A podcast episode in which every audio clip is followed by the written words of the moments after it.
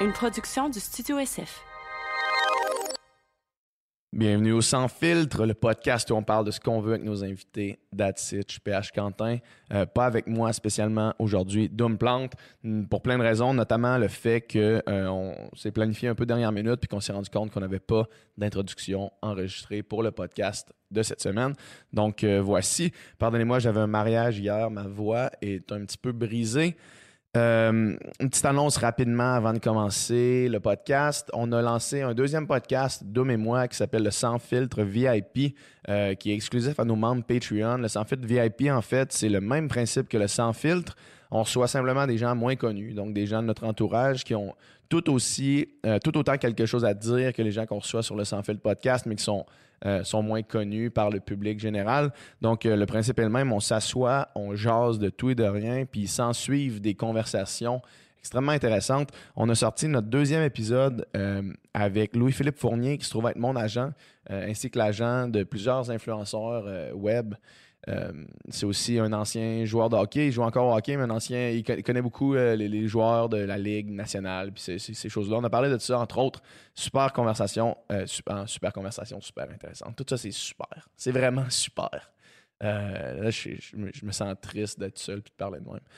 fait que je vais faire ça vite. Allez sur Patreon, dans la description de la vidéo, le lien est là. Cliquez là-dessus. Abonnez-vous. C'est hot. Contenu exclusif. C'est great. Maintenant, cette semaine, au Sans Fil Podcast. D'habitude, c'est Dom qui fait ça. Je vais essayer de le faire. Pardonnez-moi. On a reçu Jean-Martin Ossan, un homme politique extrêmement important euh, pour le mouvement souverainiste au Québec. Euh, c'est un économiste de formation qui a étudié et travaillé un peu partout dans le monde. Euh, c'est un homme pianiste, un érudit de musique. c'est un, homme extrêmement, un communicateur hors pair. Euh, c'est vraiment, c'était vraiment une conversation extrêmement enrichissante. Jean-Martin, qui en ce moment travaille à la Guilde, qui est une, un regroupement de concepteurs de jeux vidéo indépendants. On a parlé de tout ça aussi. Euh, on a parlé de, on a parlé d'occupation double. Étrangement, Jean-Martin qui est un qui a écouté la dernière saison d'Occupation Double, puis il avait calé la bullshit d'Andrew. c'est vraiment pas grave. C'est vraiment, je, commence à, on dirait que j'ai, on dirait que je suis gelé. On dirait que je j'ai fait le temps d'un jujube avec Adamo, qui est un podcast sur le studio SF que vous pouvez écouter euh, à tous les mercredis. Ça sort. Adamo qui reçoit des gens du hip-hop. On a aussi Jay du temps discute sur le sans fil euh, sur le studio SF, pardon.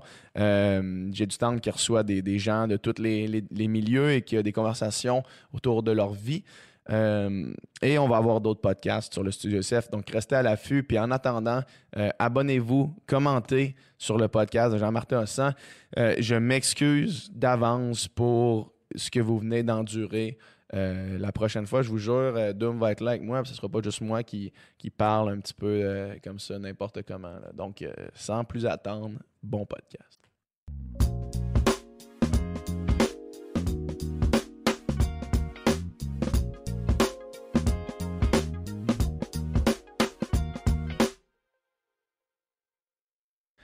Euh, bonjour. Salut. je veux, je veux qu'on continue la conversation qu'on avait. fait que tu t'es fait emporter par OD. Oui, c'est la première année que je l'écoutais, puis j'ai trouvé ça euh, intéressant. Ça m'a surpris moi-même. À quel niveau? Euh, ben, je me laissais prendre dans l'intrigue un peu. Je voulais savoir ce qui se passerait la semaine d'après, qui gagnerait. Je faisais mes bêtes aussi.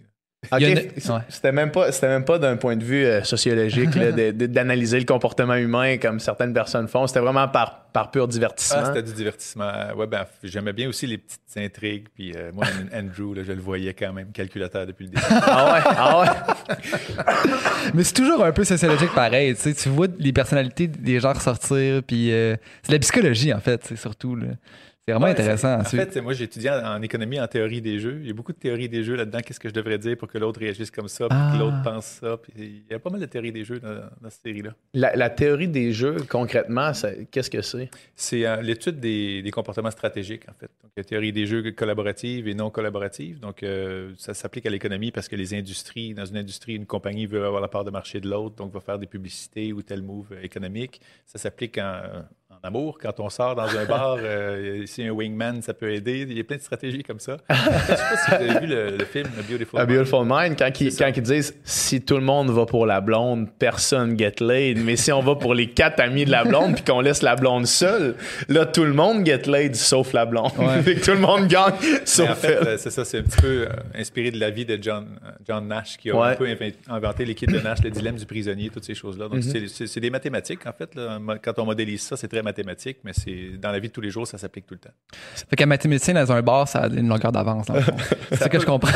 S'ils parlent pas trop de mathématiques. À moins qu'il y ait des mathématiciennes dans le bar. Ouais, ouais, c'est ça. Excusez-moi, j'ai des allergies. euh. Ah pas ouais. de trouble. C'est Des c'est le temps des allergies. C'est les émotions. Quand on parle de Nash, ça me. Ouais, les équations de James Nash, là, ça, ça Ouais. me touche. Est-ce que, est que ce film-là était. euh, Parce que moi, c'est c'est un de mes films favoris. J'ai adoré ce film-là sur plein, de- plein de niveaux. Est-ce que ce film-là était, euh, pour quelqu'un qui, qui connaît bien ce milieu-là, est-ce que c'est un film qui est représentatif de la réalité ou c'est vraiment trop tiré par les cheveux? Ben, c'est hollywoodisé un peu, c'est Ouais. sûr. là. Puis surtout à la fin, euh, la façon qu'il dépeigne sa schizophrénie, je sais pas si c'était un peu comme ça, là, mais euh, ce gars-là, c'est un génie. Puis ce qu'il a apporté, on le voit un petit peu dans le film. Parce que tout le reste, en fait, même dans, dans la structure de la société aujourd'hui, par exemple, quand ils émettent euh, des nouvelles licences pour des radios ou des ondes de 3G, 4G, 5G, ils utilisent des systèmes d'enchères qui sont basés sur la théorie des jeux, créés par des, gars comme James Nash, John Nash. Donc, euh, ce qui a fait une application pratique. Ça se voit pas au premier degré parce que c'est juste des équations tout le long, là, mais après ça, Ouais, ça s'applique. ouais. La plupart des, des grands économistes qui font des choses trop compliquées, euh, 5, 10, 15 ans après, ça s'applique dans la société. là. Il y a quand même des débouchés pour ça. C'est intéressant d'être capable d'a- d'a- d'avoir le, le recul puis, puis la capacité analytique de, de remarquer ces choses-là. De Ben, voir à c'est- quel point la théorie peut s'appliquer dans, dans la pratique euh, dans c'est- nos sociétés. peut-être vrai dans n'importe quelle discipline. Moi, je suis économiste, mais je suis sûr que les sociologues, les psychologues. Sans euh, aucun les- doute, ouais. Même les, les, kinésio- les kinésiologues ou les, les, physios, ils voient quelqu'un marcher puis ils doivent savoir comment, comment Ouais, il devrait changer sa posture et tout ça. Donc, c'est sûr que quand on a un domaine de formation, on voit, on voit tout ce qui découle de ça par la suite. Ouais. C'est intéressant de voir que c'est c'est pas nécessairement tout le temps euh, que, que c'est pas à, à l'avant-plan tout le temps puis c'est- c'est parfois des solutions euh, qui peuvent apparaître comme simples quand tu as la connaissance euh, ne sont, sont pas appliquées. Tu sais, justement, mettons qu'on garde la, la- Ouais, c'est ça. mais mais c'est ça. Puis, puis c'est souvent dans, dans, dans tous les, toutes les questions euh, sociales ou, tu sais, mettons que on en parle souvent parce que, parce que ça, ça me préoccupe beaucoup, le véganisme, par Ouais. exemple. Parce que j'ai j'ai acquis des connaissances depuis que je m'y intéresse. Es-tu qui- vegan, toi? Ouais. Ok, je savais Ouais. pas. Ouais, j'ai appris, des- j'ai eu des connaissances depuis que je m'y intéresse qui, qui, qui euh, m'apparaissent comme claires, tu sais, parce que tu as cette connaissance-là. Puis quand, quand tu vois dans la société que ces théories-là ou ces connaissances-là sont juste euh, inconnues ou Ouais. ignorées, euh, c'est fascinant de voir à quel point la, la- la connaissance n'est pas partagée euh, d'un point de vue de société. Ouais, ouais, moi, j'aimerais beaucoup être végétarien. Euh, Mm. Vegan, je sais pas, là, mais végétarien, je l'ai été pendant un an quand je vivais en Espagne parce que j'ai vu une espèce de gigot de viande euh, suspendu dans un camion qui avec des mouches dessus. Puis ça avait été non. Je Pas m'étais- ici, ouais. Je m'étais privé de viande pendant un petit bout, mais euh, je, non, je rechute tout le temps devant un Mozza Burger. Fait que, mais il faut, mhm. faut vraiment que je, je fasse des efforts parce que je pense que ça fait partie de la solution d'être végétarien ou de manger moins de viande au moins, Ouais, ouais. cer- certainement. D'un- point de vue économique, euh, on entend souvent, en fait, moi j'entends souvent l'argument, le contre-argument en fait de dire ouais mais tous les emplois qui sont créés, à, à partir de, Ouais. de, de l'industrie de la viande, des emplois qui disparaîtraient, qu'est-ce qu'on qu- qu'est-ce qu'on en fait d'un point de vue Ben, économique? ça, ça s'appelle euh, l'évolution des sociétés. Je suis sûr Ouais. que les chartiers étaient contre l'invention de l'automobile, puis les, les producteurs de chevaux aussi. Ouais. Euh, puis les, les- les producteurs de chandelles devaient être fâchés quand l'ampoule a été inventée, mais à un moment donné, ça s'appelle peut-être le progrès. Puis je pense que la, la quantité de céréales et de ressources et d'eau que ça prend Ouais. pour élever du bétail pour nourrir les humains, alors que la matière première pourrait nourrir les humains avec moins de ressources. Mhm. On va peut-être y arriver un de ces quatre. Il faut, en tout cas, parce que c'est mathématique. là. Il y a des ressources finies sur la planète. On ne peut pas toujours en utiliser plus. Un C'est- mur. Ça, c'est un concept que tu amènes. Je, euh, je me rappelle plus. Je crois que je t'écoutais dans le podcast des ambassades Oui. euh, avec Charles Pellerin. Euh, le concept des ressources finies qui, qui, trop souvent, j'ai l'impression, dans la société de consommation, on a tendance à oublier ce caractère euh, final qui existent réellement, qu'on ignore juste parce que ça fait peur, juste parce que ce sont des mots qui sont. Mais euh, Ben, que- on, on a un mode de vie qui ne nous a pas habitués à nous priver de quoi que ce soit. Ouais, sais, On vit dans l'abondance, surtout ici en Occident. Puis euh, c'est mathématique, comme je disais. Il y a des ressources qui sont finies. Donc, il faut trouver des moyens de faire autant avec moins de ressources ou de consommer moins, tout simplement. Puis j'ai l'impression que même les modèles économiques sont basés sur, le, sur une croissance infinie. là, ou tu sais, Puis le frère de ma blonde, il, il étudie en business, puis c'était comme le, le, le présupposé du, au cours, c'était comme, bon, basons-nous sur un monde où les ressources sont infinies. Puis le modèle, c'est ça. Fait que là, toute ta ça, il fondation, apprenait- il tout ton château- en- En fait, partant les- sur les une- fausse, euh, C'est ça, les hypothèses de base en économie, c'est euh, supposons que l'information est parfaite, que les agents sont parfaitement rationnels, Oui. que tout va bien, donc le modèle donne telle affaire, mais dans la vraie vie, l'information n'est pas parfaite, on ne sait jamais ce que l'autre pense. Euh, les agents ne sont pas parfaitement rationnels, on prend plein de décisions irrationnelles, nous autres, dans la vie, tous les jours. là. Tu sais, Il n'y a personne, ben, peut-être, là, mais c'est rare quelqu'un qui fait l'épicerie qui a une calculatrice puis qui calcule Mm. au gramme quel maïs c'est moins cher. tout Ouais. ça. lequel a un impact moins grand sur la. Aussi, si on commençait à calculer Ouais. l'impact social et environnemental de tous nos produits, là, on serait peut-être parfaitement rationnel, mais on est loin de ça. Donc, euh, les modèles d'économie qu'on enseigne encore aujourd'hui, c'est l'économie classique. Puis ça, c'est vraiment ce qui mène à notre perte. là. Qui, faut- qui est basé sur de des, fondations qui sont pas solides, là, qui Les- sont pas vraies. là. En fait, sur papier, encore une fois, mathématiquement, Ouais. c'est super élégant. Puis tu, passes, tu, tu poses quelques conditions de base. Par exemple, si tu préfères A à B, puis tu préfères B à C, tu vas Mhm. préférer A à C. C'est logique. Ouais. Ou que si tu aimes quelque chose, tu vas préférer avoir une quantité plus grande de cette chose-là que moins grande. Donc, euh, tu pars avec quelques axiomes de base comme ça, puis là, les modèles, ils se développent dans toute une société, mais c'est que cette rationalité-là, on la perd à un moment donné quand on est humain. Ouais. Puis euh, c'est ça qui fait que ces modèles économiques-là, pour euh, faire des politiques publiques basées purement là-dessus, là, ça, ça mène au système qu'on a en ce moment de surconsommation, surproduction, inégalité de richesse incroyable, Ouais. qui continue de croître, en fait. Oui, ça, ça, sans arrêt. ça se résorbe pas, ça s'empire. Ouais. Donc, il faut vraiment changer notre façon de voir le monde au complet. Il n'y a pas de doute. Puis est-ce que dans ton parcours, toi, tu sais, qui, qui, qui a été un politicien euh, plus de gauche, tu sais, puis que, qui a des valeurs plus justement de, de gauche, dans tes études ou dans ton travail, d'être frustré par euh, ces modèles-là ou par cette façon de, de- de voir l'économie-là? Ben, en fait, ça m'a fait décrocher. Euh, moi, je suis allé au- jusqu'au doctorat en économie. Ouais. je ne l'ai pas Ouais. fini, par contre, parce que je me suis rendu compte, après huit ans et demi, neuf ans à l'université, étudier actuariat, finance, économie, j'avais atten- jamais entendu le mot euh, chômage euh, ou euh, inégalité ou tout ça. C'est tout le temps des lemmes, des théorèmes puis des, des- des choses mathématiques Ouais. qui s'appliquent par la suite, mais ça venait qu'à m'ennuyer un peu. Donc, je- avant de finir le doc, je suis revenu travailler ici. Mais euh, ça, ça prend vraiment, en fait, un mathématicien ou un statisticien pour aimer l'économie moderne telle qu'on l'enseigne, parce que c'est vraiment que des mathématiques. Il n'y a, Ouais. a plus beaucoup d'économie politique, euh, d'histoire de l'économie, de la pensée économique et tout ça, qui était plus proche de la sociologie, puis de la, finalement de l'anthropologie, puis de quelque chose d'un peu plus humaniste. là. Ouais. Ça, il y en a de moins en moins. Je pense qu'il faut étudier dans d'autres départements qu'économie pour avoir ça maintenant. C'est ça qui fait que des grosses corporations aussi, plus, plus le- la structure devient grosse, moins l'humanité est présente. là. Quand tu prends les multinationales puis tout ça, fait que là, ça devient que tu as des gens que leur travail, les économistes, de regarder les chiffres puis de, de développer des, des modèles, comment qu'on peut croître encore plus. Ouais. Ben là, il n'y a plus quelqu'un qui a un regard sur OK, mais à travers tout ça, est-ce que des. Est-ce que, les humains sont bien traités? À travers tout ça, est-ce que les ressources sont bien? En fait, ils considèrent beaucoup une catégorie d'humains, c'est leurs actionnaires. Ouais. Donc, euh, ils veulent savoir est-ce que les actionnaires en ont pour leur argent, sauf que ça, c'est plus une bonne façon de voir les choses. Puis c'est pour ça que quand je suis passé au chantier de l'économie sociale, Ouais. moi, pendant à peu près trois ans, j'ai adoré ce que, ce que j'ai fait là, puis ce que je voyais là, parce que c'est des entreprises qui sont des business au même titre qu'une Inc. en Ouais. bourse. Donc, ils créent la même richesse puis le même nombre d'emplois, mais c'est dans des entreprises collectives. Ils n'ont pas d'actionnaires. Quand il y a un profit, c'est réinvesti dans l'entreprise ou dans la collectivité, Mhm. ce qui fait que la répartition des richesses est bien meilleure. Puis il n'y a pas de délocalisation d'emplois. C'est ce que tu ce que exprimais, là, euh, si on calcule que pour les actionnaires, on va faire 0,5% de rendement de plus en allant en Malaisie plutôt qu'à Tacoaticook, ils vont le faire. Ouais. Parce que c'est les actionnaires qui disent que la marche. Alors qu'un OBNL ou une coopérative, donc l'économie sociale, qui fait la même business avec les mêmes emplois et la même richesse, ne va pas s'en aller en Malaisie pour 0,5% de rendement de plus parce qu'il n'y a pas Mhm. d'actionnaire qui va exiger ça. Donc, ils vont Mhm. regarder la mission à la collectivité puis ils vont rester là simplement. Donc, ce genre d'économie-là, qui est très forte au Québec d'ailleurs, l'économie sociale, on est des leaders mondiaux. là. Ce genre d'économie-là, c'est une bonne partie de la solution pour euh, l'humanité des prochaines années, je pense. Ouais, Mm. c'est, c'est- ça, c'est, certain. Puis est-ce que, dans le fond, toi, tu as quitté Londres pour, pour ce, ce travail-là? La dernière fois, ouais, je suis revenu pour le chantier de l'économie sociale. Moi, j'ai vécu trois fois au UK, en fait. Puis, OK, puis euh, le travail que tu faisais à Londres, est-ce que c'était dans ces domaines-là ou c'était plus la. Pas tout à fait. Non, hein? J'étais dans une euh, ancienne division de Morgan Stanley, là, la grande banque d'affaires Ouais. mondiale. Je n'étais pas dans le côté spéculatif. Par contre, j'ai jamais fait de la finance dite spéculative. C'était tout le temps des soit gérer des fonds de pension moi-même ou aider les gens à gérer des fonds de pension ou faire des modèles mathématiques encore pour ceux qui gèrent des fonds de pension, donc pour gérer le risque, la corrélation entre les classes d'actifs et tout ça.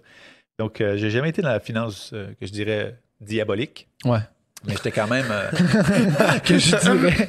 Que certains Ben, diraient. en fait, euh, non, moi. il y a une catégorie de la finance qui mène à un modèle euh, qu'il faut vraiment euh, éliminer ou changer. Là. J'ai jamais été dans cette catégorie-là. Donc, les, les spéculateurs qui vont mettre une devise à terre pour faire de l'argent, mais ça met le pays en ruine pendant 15 ans. Là. Mhm. J'ai jamais fait ça.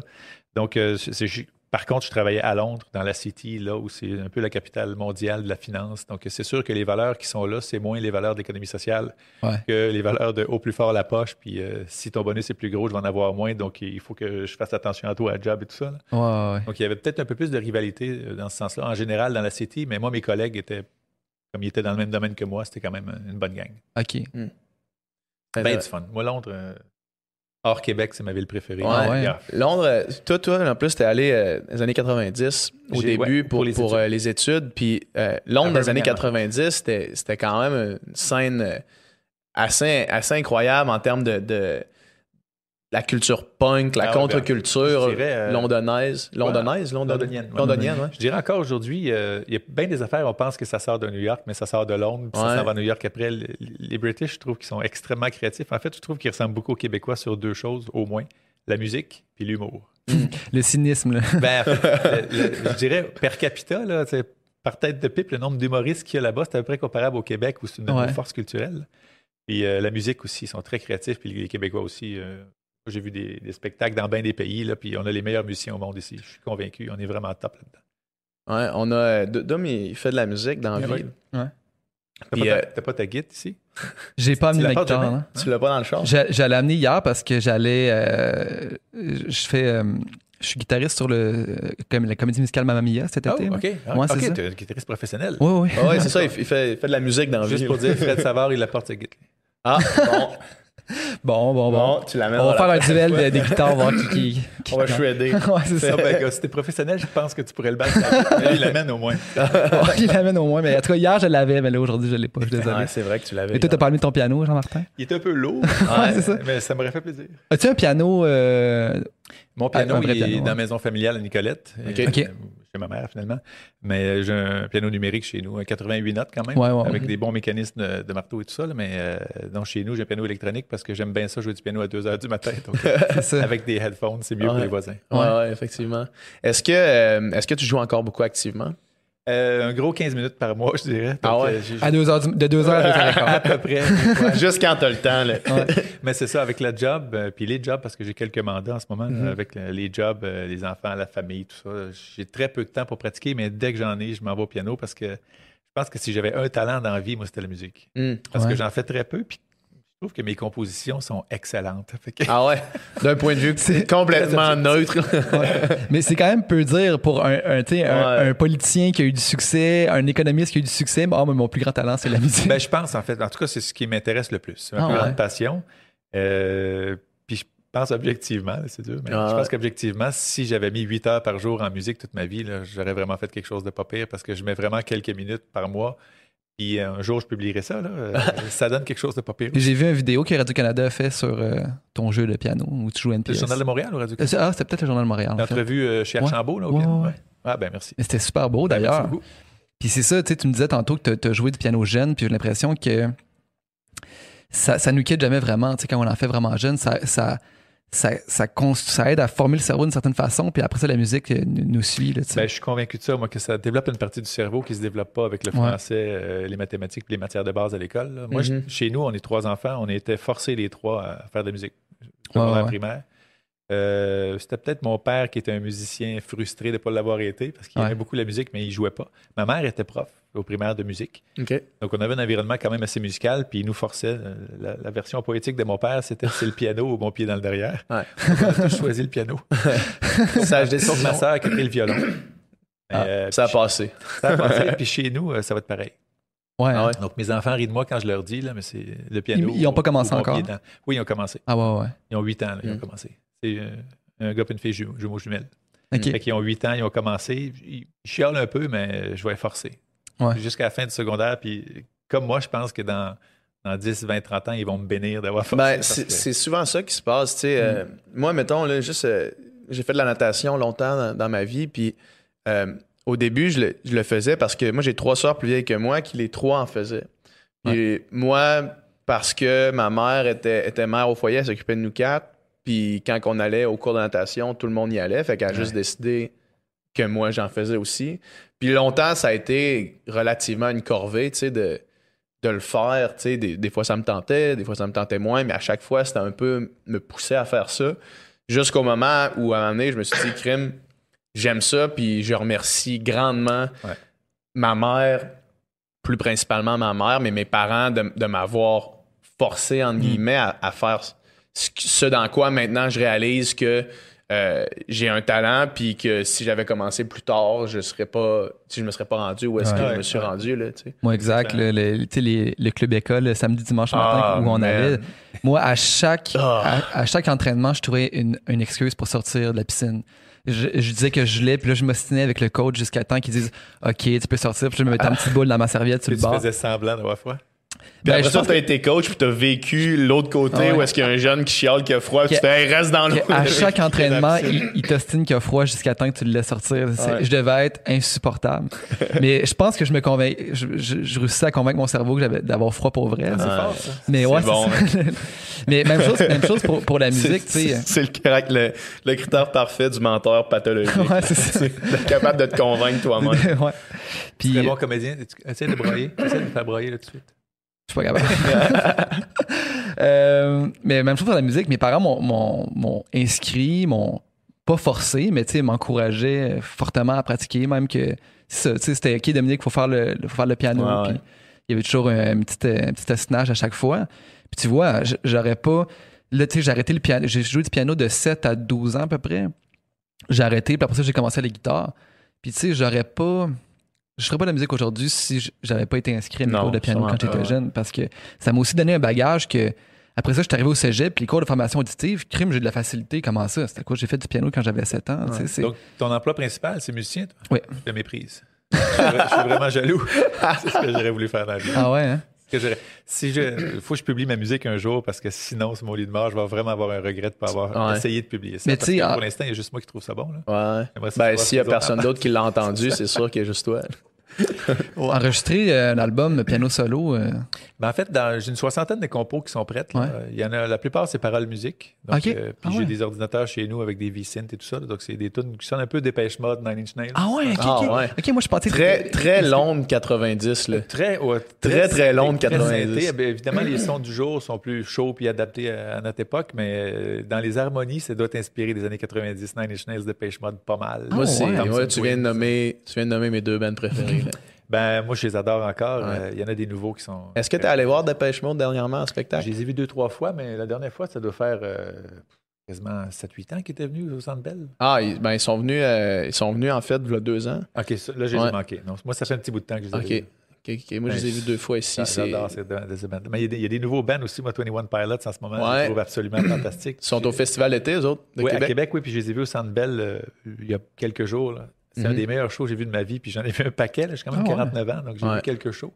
Mais euh, ça, trouvé- la musique est excellente, le visuel est excellent, les deux gars donnent un show. euh, si vous pouvez pogner à Québec, allez-y. c'est vraiment excellent. C'est- Ça en était un qui était marqué dans mon calendrier du, euh, du- de la programmation du festival d'été. Je sais pas comment ils vont faire le visuel. euh, c'est plein d'Abraham parce qu'il y a moins de parce qu'il y avait de la logistique de choses qui montent Mhm. du plafond et tout ça. là. Il y avait beaucoup beaucoup. De... Ah, il- le, le- Oui. le- fait qu'ils sont surprenants dans leur capacité à s'adapter aux artistes, là, euh, Ben, ils, ont, mieux. ils ont reçu Rammstein plusieurs fois, puis Rammstein, ils amènent, ils leur, leur show Ouais. complet, là, ils amènent tout, là, les camions qu'il y avait en arrière du stage, Ouais. c'était démesuré.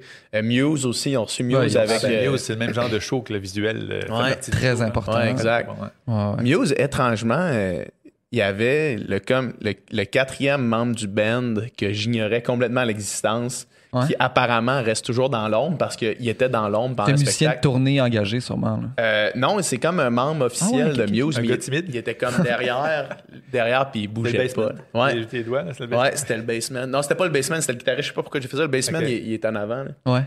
Mais Ouais. 21 Pilots sont juste deux, en fait. C'est- Il y a le chanteur fou, qui ça. compose tout. Sont-tu deux en tournée aussi? Ils sont deux sur Ouais, stage. ouais, ouais, Ah, ils sont deux sur ouais. stage, Ah ouais. Puis il y a le drummer qui donne un pas pire show aussi. là. Juste- finalement, c'est euh, c'est le chanteur qui compose tout puis qui fait tout là-dedans. Ouais, ouais. Ouais, ouais. C'est un peu euh, le- le- la, la même chose que Les Black Keys. les Black Keys, où est-ce que t'as comme un gars qui a l'air d'être un genius complet, puis un drummer average. Puis tu te dis, OK, c'est, c'est- pourquoi ils sont Ouais. deux? Par contre, Antoine Pilots, il est pas average. Ah ouais, OK. Ah, il tape en sacrifice. Ouais. Il est excellent. Le drummer de Black Keys, il est vraiment moyen. là. Il est average, là, tu sais, c'est... Il- tu sais, les tempos, ça bouge, il manque des. tu sais, Il est vraiment euh, un Lars Ulrich. là. C'est bizarre, c'est un Lars Ulrich, un vrai de vrai.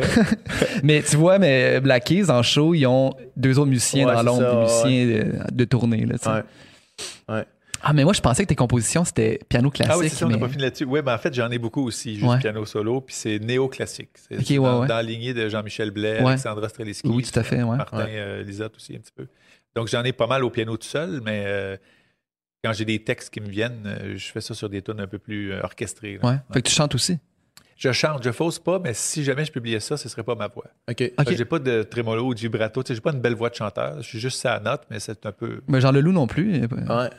Il est Puis lui, il fausse en plus. sa note. ouais, c'est ça, lui, il faut Ouais, en plus. Dit, j'adore Jean Leloup. là, Ce qu'il Oui, fait, il a son créneau à lui, puis Oui, c'est oui. vraiment le top là-dedans. Mais Personne d'autre qui en fait, il y, a- il y a des chanteurs qui faussent bien. Je parle pas Ouais. de Jean Leloup spécifiquement. Le chanteur de The Cure, Ouais. il faussait affreusement, puis c'était bon pareil ce qu'il faisait. Il y en a qui ont une bonne façon de Kurt fausser. Cobain, il était, il était rarement direct dessus. là. Ouais, lui, c'était un petit peu euh, la- la- lyrique, un peu Ouais. euh, broyard. C'est vrai qu'il fausse un peu aussi. Et moi, tu vois, tu sais, je- je pense pas que tu as besoin d'avoir une, une belle voix, entre guillemets, de la manière classique qu'on la Ouais, concevoit pour f- être chanteur, pour Ben, faire de la raison. musique, pour être auteur-compositeur. peut-être juste se croire, puis se trouver pas pire, même si objectivement on n'est pas chanteur lyrique, Ouais. comme tu dis, mais moi je suis pas sûr que je me crois quand je chante. Oh, ouais. Mm. Fait que j'aurais peut-être quelqu'un qui a une vraie belle voix Je comprends. pour sur ma musique que je trouve pas pire.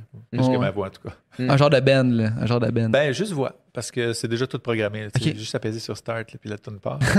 mais en show, c'est sûr, si un jour je fais des shows, j'aurai des musiciens sur une scène, parce que ça, ça amène de la oui. chaleur puis de la présence aussi. je serais vraiment, Le batteur est vraiment important dans un show. Voir quelqu'un oui. ça change tout. je serais vraiment euh, curieux et content d'en- d'entendre Moi, ça. moi, depuis tout à l'heure que ma, que ma curiosité ne fait qu'augmenter. là. Plus on en parle, au début, j'étais comme, je serais vraiment curieux d'entendre ses compositions. Puis là, ah ouais, inspiré de Dépêche Mode, OK. Ah ouais, avec des paroles, OK. Je suis vrai. C'était Puis toute les ma paroles, curiosité. quand j'étais plus jeune, c'était en anglais, puis Ouais. je les ai toutes traduites en Là, c'est en français Ah ouais? faut, être, faut être conséquent un peu quand même. ça me venait en anglais, puis je trouvais que le, le beat des mots était meilleur en anglais. C'est Mais souvent là, ça. j'ai écrit en français, puis même mes pièces en anglais, je les ai traduites en français Ah pour ouais? qu'elles soient toutes en français. là. Mais c'est difficile quand que nos références, nos influences sont anglophones. Ouais. C'est pas tout ce qui se transpose bien d'une langue à l'autre. Ben, en fait, je trouve que c'est parce qu'on Oh, parce qu'on comprend vraiment très bien ce qu'on dit. Ouais. Puis, tu sais, chanter un petit peu tout croche en anglais, ça passe bien, ça fait quasiment cool. c'est Ouais. Mais tu le fais en français, puis ça donne un style qu'il faut vraiment assumer. Ouais. Euh, je, quand, euh, je sais pas moi, euh, Ben, mettons, c'est lui qui fait la tune Immortel, là, son album posthume, comment ça s'appelle? Ouais, c'est pas Arthur H. euh, Jacques Higelin. Bref, euh, on le trouvera tantôt. désolé. Mais euh, il, il- il chante pas bien, mais c'est beau. C'est, cette tune-là, c'est un chef-d'œuvre. Et objectivement, il chante pas très bien. Donc, quand on s'assume et qu'on se trouve bon, là, ça, ça paraît, puis les gens aiment ça. Eh oui. Ce qui n'est pas mon cas quand je chante.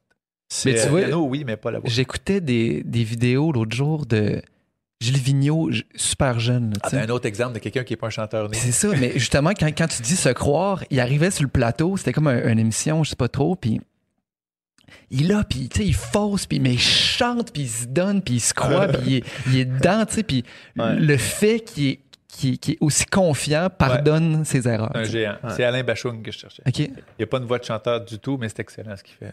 Il se croit. C'est euh, sur le dernier album de Serge Fiori, moi, c'était ce que je me disais aussi. là. C'est comme, OK, il s'assume, mais on dirait que j'embarque pas du tout dans, dans le dans la voix comme telle. Dans sa voix, ben, il y a une Ouais. voix très spécifique, mais moi, Ouais. je, Fiori, je. je- Ah, Mais moi, j'ai, j'ai- grand fan, mais tu sais, c'est sûr que sa voix, avec le temps, euh, s'est Ouais, c'est ça, exact. Non, non, mais c'est c'est ça, exact. C'était c'était comme l'espèce de. C'était le temps qui Ouais, ouais. s'entendait plus que, que la, la, Ouais. voix comme telle. Mais c'est sûr qu'il y a un grain et un thème de voix très spécifique. Ouais. Mais ceux qui ont vécu la belle époque harmonium. Ah ouais, c'est ça, C'est vraiment un génie historique euh, Ouais. de la musique. Incroyable. Probablement que moi, j'ai pas le. Tu sais, j'ai-. Harmonium, j'ai. J'ai adoré quand je l'ai écouté en. Tu sais, en. Après, après coup, tu sais, de pas vraiment vivre ce, ce mouvement-là réellement. Ouais. Euh, probablement que j'ai pas le même affect quand j'entends cette voix-là, tu sais. Même moi, j'étais j'étais né un peu trop tard pour les grandes années d'harmonium. C'est plus mes parents qui, ont- qui ont peut-être vécu ça. là. Je me Mhm. souviens bébé d'avoir entendu Mhm. du, du harmonium chez ma grand-mère, mais c'est pas, euh, c'était pas, c'était pas la musique qui jouait à la radio, mettons, quand, quand moi j'avais 15-20 ans. Ouais. Harmonium, euh, euh, c'est- un, un parfait segue vers, vers la, la culture québécoise, je trouve. Là. Euh, si on veut basculer un peu dans ça, Mhm. je trouve que euh, Harmonium, quand tu écoutes, par exemple, sur Spotify, sur Apple Music, des, des playlists de, mettons, les essentiels du prog, Ouais. il y a Ouais. toujours des tunes d'harmonium. Ben, mondialement, quand ils font un classement des meilleurs albums Ouais. prog, il y a du Pink Floyd, Leptad Ouais. ou les, les cinq il, il faisans. sort tout le temps dans le top Toujours, 10, top toujours. 5. Ah oui, est tout le temps dans le classement mondial Ce des qui meilleurs est albums prog. énorme, considérant que, que, que c'est en, en français. Ouais. ben c'est ça, mais c'est ça, il faisait euh, abstraction de la langue, puis il regardait la musique, puis les variations, puis les modulations, tout ça, puis Harmonium, c'était vraiment du génie. C'est ça, c'est pas, ça- c'est pas moins bon que du Genesis ou du Ben non, c'est ça, c'est exact, c'est exactement. Ouais. Exactement. C'est vraiment, moi, quand j'étais. Moi, j'ai eu ma, ma phase harmonium à un moment donné, Ouais, que, toi, je suis que je tombé dedans, puis que je travaillais chez Archambault quand j'étais plus jeune, puis j'avais acheté cet album-là. tu sais, Mon frère m'avait dit que ah, la, la table d'harmonium, c'est un classique. tu sais, Puis là, je, je l'ai vu sur, sur la, la tablette, je l'ai pris. Puis là, tu sais, c'est encore l'époque que ma mère venait me chercher. tu sais, Fait que là, elle venait me chercher, puis là, je rentre dans l'auto, je mets ça. Puis ça a été un coup de poing d'en face. là. Puis j'ai eu une période que j'ai écouté que du harmonium. C'est Leptad? Ouais, Leptade. Leptade, puis tu sais, mais tu sais, je connaissais les classiques comme tout le monde, là, je connaissais les, les pièces les plus connues. Après ça, j'ai revisité les autres. Puis moi, c'est vraiment, tu sais, justement, le premier, je le trouve bon, le deuxième, très bon, le troisième, un, du pur génie, tu sais. Vraiment. Puis le niveau, tu sais, le niveau des orchestrations, le niveau musical, ça ça a juste aucun, aucun bon sens. Ouais. Mais à, à tous les niveaux, en fait, sais, au niveau des textes, au niveau de, de l'émotion qui passe, au niveau de la Ah ouais. composition, de l'arrangement, tout est bon. ça. Au niveau de l'engouement, quand tu l'écoutes. Ouais, C'est- rare. Ouais, ça t'embarque. Puis Fiori, j'ai entendu dans une entrevue, il disait que quand- pour composer ça, il faisait juste ouais. taponner le plus longtemps possible et quelque chose qui venait, il poursuivait là-dessus. C'était pas, euh, il regarde un oiseau dans un ruisseau puis la musique lui vient. là. Ah ouais. Il, il jammait avec sa guitare. il le jouait temps, les tunes ça, ça. ça- Il jouait les, les sections en boucle, les accords en boucle, puis là, il y avait une phrase qui venait, une autre phrase, puis faisait toute la journée, puis à la fin, il y avait une tune. Ouais. C'est fou, pareil. Ouais. la belle époque. Puis, mais en fait, le- tu sais, la, la, la musique québécoise rayonne encore tout autant euh, à l'international Ah oui, maintenant. là. je dirais autant que jamais. Surtout nos voix, en fait. Les voix québécoises sont, sont très recherchées en France. Elles sont tannées d'ailleurs Ouais. que tous leurs chanteurs qui marchent soient des Québécois. là. On a les meilleures voix, en fait. En général, gars, filles, euh, on- ouais. Euh, Mais comme je disais tantôt, je pense qu'au Québec, on est les meilleurs musiciens au monde. En tout cas, là, Ouais. moi, j'ai vu des shows, comme je vous disais, à peu près tous les pays où je suis allé en touriste ou pour la job, puis euh, on est tête ici, c'est fou. là. Quand il y a un band, c'est une scène, quand, tu sais, un band amateur qui accompagne quelqu'un, là, Ouais. Mhm. c'est vraiment tête. hein. On est vraiment, on est doué en musique ici.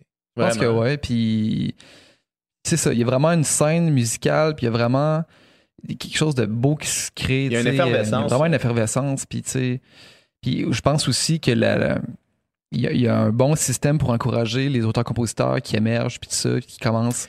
Ça, ben, l'appui à la culture, euh, c'est nécessaire, en fait, parce Ouais. que c'est- rentable dans l'ensemble de la culture, mais quand tu prends un spectacle lui-même, ça prend de l'aide pour qu'il soit rentable. Sauf que tout ce qui est en périphérie, tout le monde qui travaille dessus, puis euh, tu parles de la salle, les techniciens, les restaurateurs, tout ça, c'est un investissement qui est super rentable en bout de ligne. Mhm. Un dollar en culture vaut bien plus qu'un dollar dans l'économie après. Mhm. Mais il y en a qui, qui prennent un microscope puis qui regardent juste le show puis qui disent sans subvention, ça marcherait pas, c'est des BS de luxe. Ouais. Ça, c'est pas tellement comprendre comment ça marche l'économie. C'est, vraiment euh, une nuance extrêmement intéressante, ça, de, de- d'amener, parce qu'on a déjà eu la conversation par rapport à- aux subventions culturelles avec, euh, avec François Lambert qu'on a reçu sur le podcast. Ah ouais, on s'entendrait pas lui. Non, probablement pas. Puis, mais le, le point que, que tu viens d'amener par rapport à, à toutes les, les répercussions en périphérie d'un- d'une œuvre artistique, Ah ouais. ça, c'est pas un point que j'avais considéré nécessairement dans mon, dans mon, mon Ben, raisonnement. ça, c'est le côté économique, mais juste le côté la beauté de la vie. Ouais, ouais, exact, exact. Ça, ça, les ça, c'était- le point sont sur on- les premiers à aller un peu plus loin puis faire dépasser, Ouais, euh, ouais, exact. les barrières. C'est tout le temps les artistes puis la Ouais. culture qui fait ça. Puis c'est ça, faut pas oublier que ça a une valeur, une grande valeur, tu sais, Ouais, qui, qui, qui, Ouais. qui est moins, qui est pas quantifiable en, en chiffres et en signes de dollars, mais qui est, qui est la plus importante, Ben, ça amène à une plus grande paix sociale, une plus grande égalité, une plus grande, le climat est meilleur. Je pense que les arts sont essentiels à n'importe quelle société, mais même si on le prend sur le plan strictement économique, là, le pan culture euh, Ben, n'importe quelle économie est- est... immense en termes Parce de... ça revient à la question en bout de ligne, c'est pourquoi on vit. Est-ce qu'on vit pour, pour naître, travailler, travailler, travailler, faire de l'argent, puis, puis mourir, là, faut qu'il y ait un peu de beauté. Faut qu'il y ait un peu de beauté, là. Hein? François, il dirait quoi là-dessus? Euh, il, il disait, euh, je pense que son point, son point principal était celui de, il n'était pas contre les subventions à l'art, mais il était pour euh, euh, euh, un niveau de rendement nécessaire avant de justifier des subventions. Ben, C'est-à-dire qu'il y a beaucoup de jurys de pairs qui choisissent qui euh, Ouais, va avoir. ouais. Donc, il faut une qualité, puis il faut Ouais. quelque chose qui est là. là. C'est pas, pas aléatoire. Euh, toi, tu veux, tu veux être artiste, voici de l'argent public. Là. Il y a quand même un système qui fait que c'est du beau matériel en général qui se produit. là. Lui, il critiquait. Lui, euh, je pense qu'il montait un petit peu un, un argument euh, épouvantail qui, qui détruisait après. Là. Mais tu sais, il disait, tu sais, les émissions à Radio-Canada, qu'il n'y a, personne qui écoute l'après-midi, puis que c'est, full subventionné, puis il y a 50 personnes qui écoutent ça, ça n'a pas de bon sens, nanana. Puis j'étais là, et tu tu sais, y a-tu vraiment, premièrement, juste 50 personnes qui écoutent ça? Y a-tu vraiment, oh, y a-tu vraiment autant subventionné que tu le penses? Fait que j'ai l'impression que il il attaquait quelque chose que je sais même pas s'il existe, qui existe pour vrai. Ben, la- de la même façon, on pourrait dire euh, il y a bien des livres qui sont essentiels que pas grand monde a lu parce Non, que c'est un peu ça, niché. ouais. Tu sais, Le Devoir n'est pas aussi lu que le Journal de Montréal. Est-ce qu'il suggère qu'on ferme le Devoir parce que c'est pas assez populaire? Le Devoir a un autre créneau que le Journal de Montréal. Ouais. Il va plus à fond dans certains dossiers que le Journal de Montréal et vice-versa. Donc, c'est vraiment une diversité qu'il faut garder. Il faut, faut Mm. diversifier les sources d'information, de culture, euh, de tout. Donc, euh, le fait que l'audimat soit plus bas, c'est pas un argument pour dire qu'il faut le fermer. là. C'est peut-être plus utile qu'un audimat champion. là. Mm. C'est relatif. Ben oui, c'est ça. Je trouve puis- que On salue François. Ben oui, on le Ben sait. oui. Ouais. on, a eu- on, on était. C'était une conversation dans laquelle on était 95% en accord avec, euh, avec Ouais, les tu sais, points il principaux. y a plein de choses qu'on était super en accord avec lui. Quand on est tombé plus à la, vers la fin du podcast, qu'on a parlé plus politique, ou plus justement subvention, tout ça, que là, ils ont eu des différents. Mais tu sais, sinon, je veux dire, euh, il y, a, il y a du, il y a du bon à chacun d'entre Ouais, nous. lui, là. il veut tout nationaliser, là, lui. Euh, on n'a pas, abordé ça. Mais tu sais, c'est ça. On a- en fait. Ouais, il est plutôt à droite économiquement. euh, Mhm. Ouais. Ouais, ouais, ben oui, définitivement. Mais euh, ça, ça c'est, quelque chose qui, qui est intéressant. De, de- un, un économiste de gauche est souvent capable, puis j'ai écouté une couple de tes entrevues, puis, puis euh, une couple de tes, de tes commentaires par rapport à plusieurs sujets, est, est souvent capable de, de retourner un argument euh, de la droite d'un point de vue économique. Mais admettons qu'on, qu'on parle euh, de la souveraineté, Ouais. beaucoup d'arguments euh, de, de euh, national, euh, pas nationalistes, mais fédéralistes, beaucoup d'arguments fédéralistes tournent autour de l'économie Et Euh, des peurs économiques. et des peurs économiques, exact. Puis je dirais, dans toutes les conversations que j'ai eues par rapport au, au- souverainisme, les, les arguments qu'on me renvoyait étaient des arguments économiques, mais la beauté d'avoir une personne comme toi qui est capable d'avoir la parole dans la place publique par rapport à ces questions-là, c'est d'être capable de, de prendre ces arguments économiques-là puis de dire, ben, en vérité, tu sais-tu quoi? Euh, Ouais. Ça serait de, de l'autre façon. Ben, l'argument que vous utilisez est un argument euh, est un- Fallacieux. Est un argument exactement un argument fallacieux. Puis, puis ça, ça, je trouve que c'est- c'est intéressant parce qu'on a souvent tendance à, à mettre euh, l'économie avec la droite Ben oui, c'est ça. automatiquement. Ouais, ben, quand c'est plus mathématique ou plus structuré, ça va souvent, on dirait par réflexe, les gens euh, associent ça à la droite, mais euh, tu sais, c'est- la question à savoir si on serait plus riche ou plus pauvre, si on était un pays, euh, les petits pays dans le monde sont les pays les plus riches. là. Il n'y a pas un pays qui veut laisser sa souveraineté puis fusionner avec l'autre pays pour devenir plus riche. Ça marche pas. Donc, c'est- insensé cette affaire-là. Puis l'argument final des, des fédéralistes, c'est souvent la péréquation. Ouais. Ils nous disent on reçoit un gros chèque de péréquation, Ouais. donc on dépend du Canada. Mais ce qu'ils disent pas, c'est que per capita, on reçoit le plus petit chèque de péréquation. Évidemment, on est 8 millions et demi au Québec. Le multiplie ça par n'importe quel chiffre, ça donne un gros chèque. Mais parmi les provinces qui en reçoivent, donc toutes les provinces qui n'ont pas de pétrole reçoivent de la péréquation. C'est vraiment du pétrole vers le non-pétrole, la péréquation. C'est pas des bons vers les pas bons. Mhm. C'est ceux qui, ont, par hasard, avaient du pétrole sur leur territoire, ils ont plus de capacité fiscale. Donc, euh, si on regarde le chèque de péréquation par personne au Québec, on en reçoit moins que les autres qui en reçoivent. Et en plus, la péréquation, c'est comme une compensation partielle de ce que ça nous coûte d'être dans ce système-là, parce qu'on envoie chaque année des dizaines de milliards de nos impôts à l'extérieur du Québec.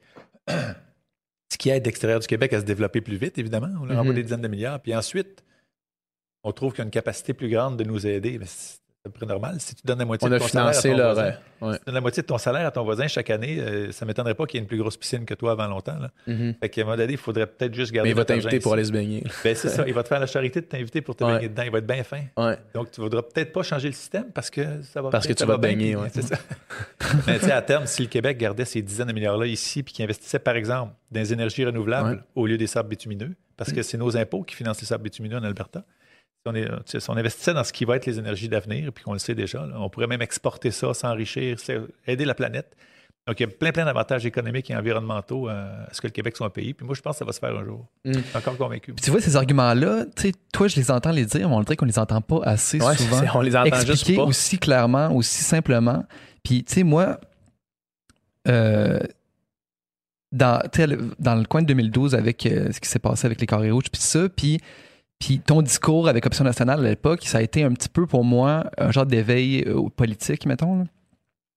Puis je me souviens que c'est ça qui m'avait frappé, à quel point, justement, c'est un, un nouveau discours, une, une nouvelle façon de parler de souveraineté que j'avais jamais entendue. Ouais. Parce qu'on. on- Les convaincus, les gens, les gens qui, qui sont attachés, qui se sentent québécois, puis qui sont attachés à cette culture-là, puis tout ça, puis qui sont souveraineté pour, ces- pour des raisons plus euh, émotionnelles, affectives, ouais. Les- C'est ça que sentimentales. j'appelle les romantiques. Oui, c'est ça, les romantiques sont, sont déjà convaincus, tu sais. C'est. Puis les indécis, ils, ils pensent plus avec leur portefeuille C'est qu'avec. euh, pragmatique. Ceux que j'appelais les homo economicus. exactement, les mais homo économiques. Moi, c'est un terme qui existe en économie, on ne l'entend pas souvent, mais homo economicus, c'est celui qui réfléchit rationnellement Ouais. euh, comment ça coûte. Puis- Mais d'avoir un politicien de gauche souverainiste qui, qui tient ce discours-là puis qui peut aller, peut aller chercher ces personnes-là, je trouve ça super important, super inspirant, tu sais. Puis, Ben, moi, je, je suis convaincu comme toi que ceux qui sont plus sentimentaux ou romantiques Ouais. sont déjà pas mal en faveur du oui s'il y avait un référendum demain matin. C'est les pragmatiques qu'il faut aller chercher. Puis pourtant, il y a eu des, des gens qui s'y connaissaient euh, autrement plus que moi en économie avant moi. M. Parizeau, euh, Bernard Ouais. Landry, c'était des, des- des grands pédagogues de l'économie aussi. Mais on dirait que le discours qui perçait, c'était quand même le discours culturel, euh, discours historique, ces choses-là, Mhm. qui allait chercher une bonne frange de la population, Mhm. mais qui a fait son. qui a plafonné ouais. si on veut que le oui passe un jour, il faut garder ceux-là, puis aller chercher les pragmatiques en bonne partie. Oui, Puis ça, c'est un discours plus économique qui va les amener, plus environnemental, plus internationaliste. Les jeunes aujourd'hui, en fait, euh, la culture québécoise, ils l'aiment bien, mais ils ne s'identifient pas euh, d'abord québécois. Il y en a qui se trouvent citoyens du monde en Ouais. partant. À fait. Ça, je trouve ça bizarre comme concept. Il faut sache d'où tu viens pour te dire citoyen du monde, je sais pas. Mais même s'ils pensent ça, il y a qu'est-ce qui qu'est-ce qui est le plus à même ou le mieux à même d'être un citoyen du monde, quelqu'un qui est dans un pays qui parle au reste de la ça. planète, ou Ouais. quelqu'un qui est dans une province qui fait parler en son nom par un autre pays, puis qui n'est jamais représenté au table international. Donc, même ceux qui veulent être citoyens du monde devraient être en faveur d'un Québec pays, logiquement. Mm.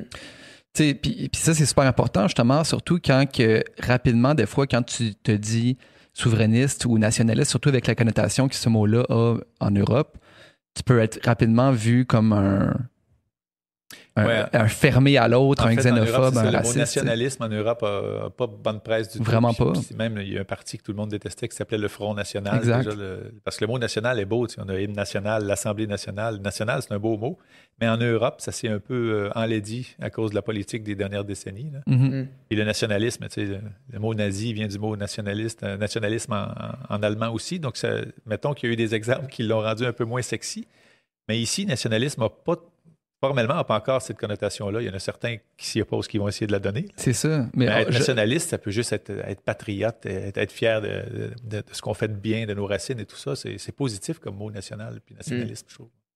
Je suis d'accord avec ça, mais j'ai l'impression que, que, que cette critique-là, on la- on la- on l'entend plus ou à- elle commence à, à s'instaurer, cette espèce d'association-là, surtout avec des figures. euh, de, il y a des figures de droite au Québec très nationalistes comme, mettons, Mathieu Bocoté ou, ou d'autres, qui, qui, qui amènent. euh, parce que, tu sais, au Québec, je, je- crois que la souveraineté souvent était plus associée à la gauche avec le PQ, puis avec. La, ou plus- ouais, à gauche qu'à droite. ouais. mais là, il y a aussi une espèce de, de nouvelle droite nationaliste qui commence en fait, à, faut- On disait tantôt, il faut aller chercher à la fois les romantiques et les pragmatiques. Ouais. Il faut aussi aller chercher à la fois la gauche et la droite. Ouais, c'est ça. Parce qu'il n'y a personne dans son groupuscule qui est suffisant pour avoir le 51% ou même 65% qu'on voudrait pour que ça passe. Donc, il faut aller chercher tout le monde. Puis la souveraineté, Mhm. c'est objectivement, c'est ni à gauche ni à droite. Le, le fait de, de choisir nous-mêmes ce qu'on fait chez nous, de contrôler tous nos lois, tous nos impôts, tous nos traités, avec qui on signe des traités, Mhm. c'est ni à gauche ni à droite, ça. Ce que le pays qui en résulte va faire, ça va alterner entre la gauche et la droite à chaque élection, comme partout dans, dans le monde. Aux États-Unis, en Grande-Bretagne, en Allemagne, en France, ça alterne tout le temps centre-gauche, centre-droite, d'une élection à l'autre. Mhm. On ne serait pas différent là-dessus. Une erreur aussi que certains souverainistes font, c'est de dire on veut la souveraineté si c'est à gauche. Ouais. Ouais. Quelque chose de totalement illogique à dire on veut vous donner la liberté à condition que la liberté ce soit ça. Mais c'est plus la liberté. C'est plus la liberté Ah, rendue On là. donne la liberté au peuple de choisir s'il veut être à gauche ou à droite, puis en bon démocrate, on l'accepte. Moi, je préférais qu'un Québec souverain soit plutôt centre-gauche-gauche, Mhm. parce que je pense qu'une communauté qui se tient puis qui voit tout le monde, c'est mieux euh, pour l'égalité sociale et tout. Mais si jamais le Québec était souverain puis que les gens élisaient un gouvernement de centre-droite euh, pendant 10-20 ans, je ne déménagerais pas pour ça. Je l'accepterais, puis je militerais pour que ça revienne à gauche, et tout. Ouais. Mais la liberté devrait être plus importante que de dire euh, ça va être à gauche, sinon je milite pas, ou ça va être à droite, sinon je milite pas. Il faut, faut se donner le moyen d'être à gauche ou à droite avant, avant de dire où on va être. là. Mais c'est difficile, excuse-moi, ben, continue. non, ben, la formule que j'utilisais, c'est avant d'être à gauche ou d'être à droite, il faut être. Ouais. Ouais. Euh, Puis là, tu choisiras si tu es à gauche ou à droite. Pour l'instant, on n'est pas. là. On est, on est subordonné à un autre gouvernement. Ouais. On ne décide pas nous-mêmes si on est à gauche ou à droite au Québec. Le plus grand défi en ce moment, puis ce, que, que- ce qui n'a jamais été fait, c'est de, de ramener tout le monde sous une même bannière, Ouais. sous, une même, sous un même mouvement. Puis c'est parce que justement, entre le, le militant euh, quasi extrême gauche euh, de chez Québec solidaire aux souverainistes de droite, c'est- c'est dur de les dire on, on va s'unir puis on va travailler Ça, c'est ensemble. la quadrature du cercle que le PQ a réussi à faire à ses débuts. Ouais. Avec l'évêque, euh, tout ça. Dans, dans le même caucus, il y avait des gens de gauche, des gens de droite. Puis même quand j'ai été élu en 2008 avec le PQ, dans le même caucus, euh, il y avait Monique Richard, une ancienne syndicaliste, puis François Legault, l'homme d'affaires. Ouais. Donc, il était là pour la souveraineté, tout le monde, même s'il était de gauche ou de droite. Je pense que le problème qu'il y a eu avec un parti comme le PQ, c'est que quand tu arrêtes de parler de souveraineté comme cause première, c'est les autres débats qui prennent la place, puis c'est là que Puis les c'est gens là que tu pas. sépares ton. C'est là que ça se clive. Ouais. Alors que quand tout le monde parle de souveraineté, tout le monde est uni. Mhm. Donc, un parti souverainiste euh, doit parler de souveraineté pour que son caucus reste euh, cohérent. Sinon, c'est ça, ça mène à des débats qui, Ouais. qui font en sorte que les, les- les- les désaccords sortent bien plus vite, puis c'est- c'est moins équilibré, mettons. là. Puis le, le discours de dire euh, on va parler de souveraineté le prochain mandat, Ouais. c'est pas un discours non plus qui, qui, qui intéresse les personnes qui veulent parler de souveraineté au moment où est-ce qu'on en parle. Ça en a refroidi quelques-uns. Puis pour être honnête, euh, la stratégie de M. Lisée, c'était pas de pas en parler, c'était de la préparer puis de la faire au mandat Ouais. d'après. Parce que si ça avait été de pas en parler, moi, je j'aurais même pas été candidat en 2018. là. Euh, la stratégie, c'était justement de refaire toutes les études pour montrer que sur le plan environnemental, financier, Mhm. euh, diplomatique, sur tous les plans, on avait tout avantage à être souverain. Ou du moins, on espérait que les études donneraient ça, parce qu'il aurait été objectif, les études. Si Ouais. ça avait dit Ouais. l'inverse, euh, on n'est pas fou. On veut pas que le Québec euh, s'en aille dans, dans un mur non plus.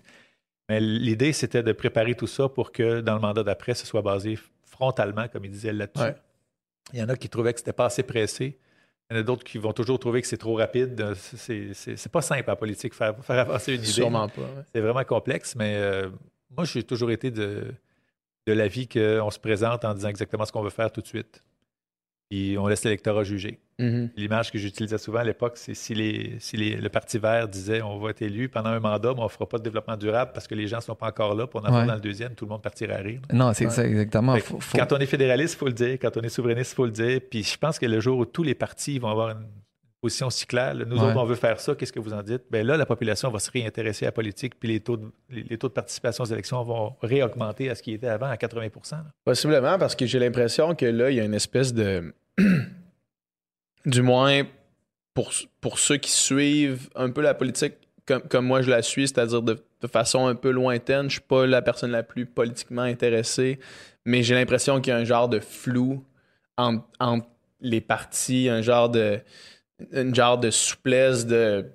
Ça change pas grand-chose au final parce qu'il n'y a, a pas de croyance ferme, il n'y a, pas de, euh, il y a pas de position claire. je dirais qu'on est dans un, un niveau assez bas d'intérêt euh, général à la politique. Probablement. Même euh, le gouvernement actuel, euh, qui fait ce qu'il a à faire, il fait à peu près ce qu'il a Mhm. dit qu'il ferait. Moi, je- je- on ne peut pas les critiquer là-dessus. Mais il a été élu avec à peu près 37% depuis. C'est le gouvernement majoritaire avec le plus faible appui de l'histoire du Québec. Puis en fait, si on compte le taux d'abstention, parce qu'il y en a qui ne sont pas allés voter. euh, Donc avec le taux d'abstention, il y a 25% des gens qui ont voté euh, pour la CAQ. Donc trois personnes sur quatre ont voté autre chose ou ne sont pas allés voter. Mhm. Puis on a appelé ça quand même une vague. Mm. Quand trois quarts des, gens ne sont pas euh, derrière le parti qui est élu, qui est fortement majoritaire à cause du système qu'on accepte aussi, euh, qu'on a de, Ouais. de système uninominal dans les élections. Donc, le- je comprends que certaines personnes regardent ça de loin puis se disent que c'est pas tellement représentatif. D'ailleurs, je suis très content, moi, que M. Legault soit ouvert à changer le mode de scrutin. J'ai bien confiance, moi, qu'ils vont le faire.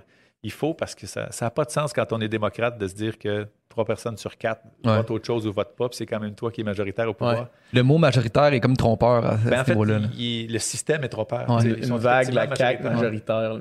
ben. En fait, c'est ce qui a été décrit, puis surtout que à l'ouverture des bulletins, euh, le 1er octobre, euh, trois minutes après, c'était CAC majoritaire. Ça, Ouais. ça- ça a vraiment frappé tout le monde. C'était impressionnant quand même, cette soirée-là. Ouais. Mais quand on regarde les chiffres, ils ont, ils ont reçu l'appui du quart des électeurs inscrits. Ouais.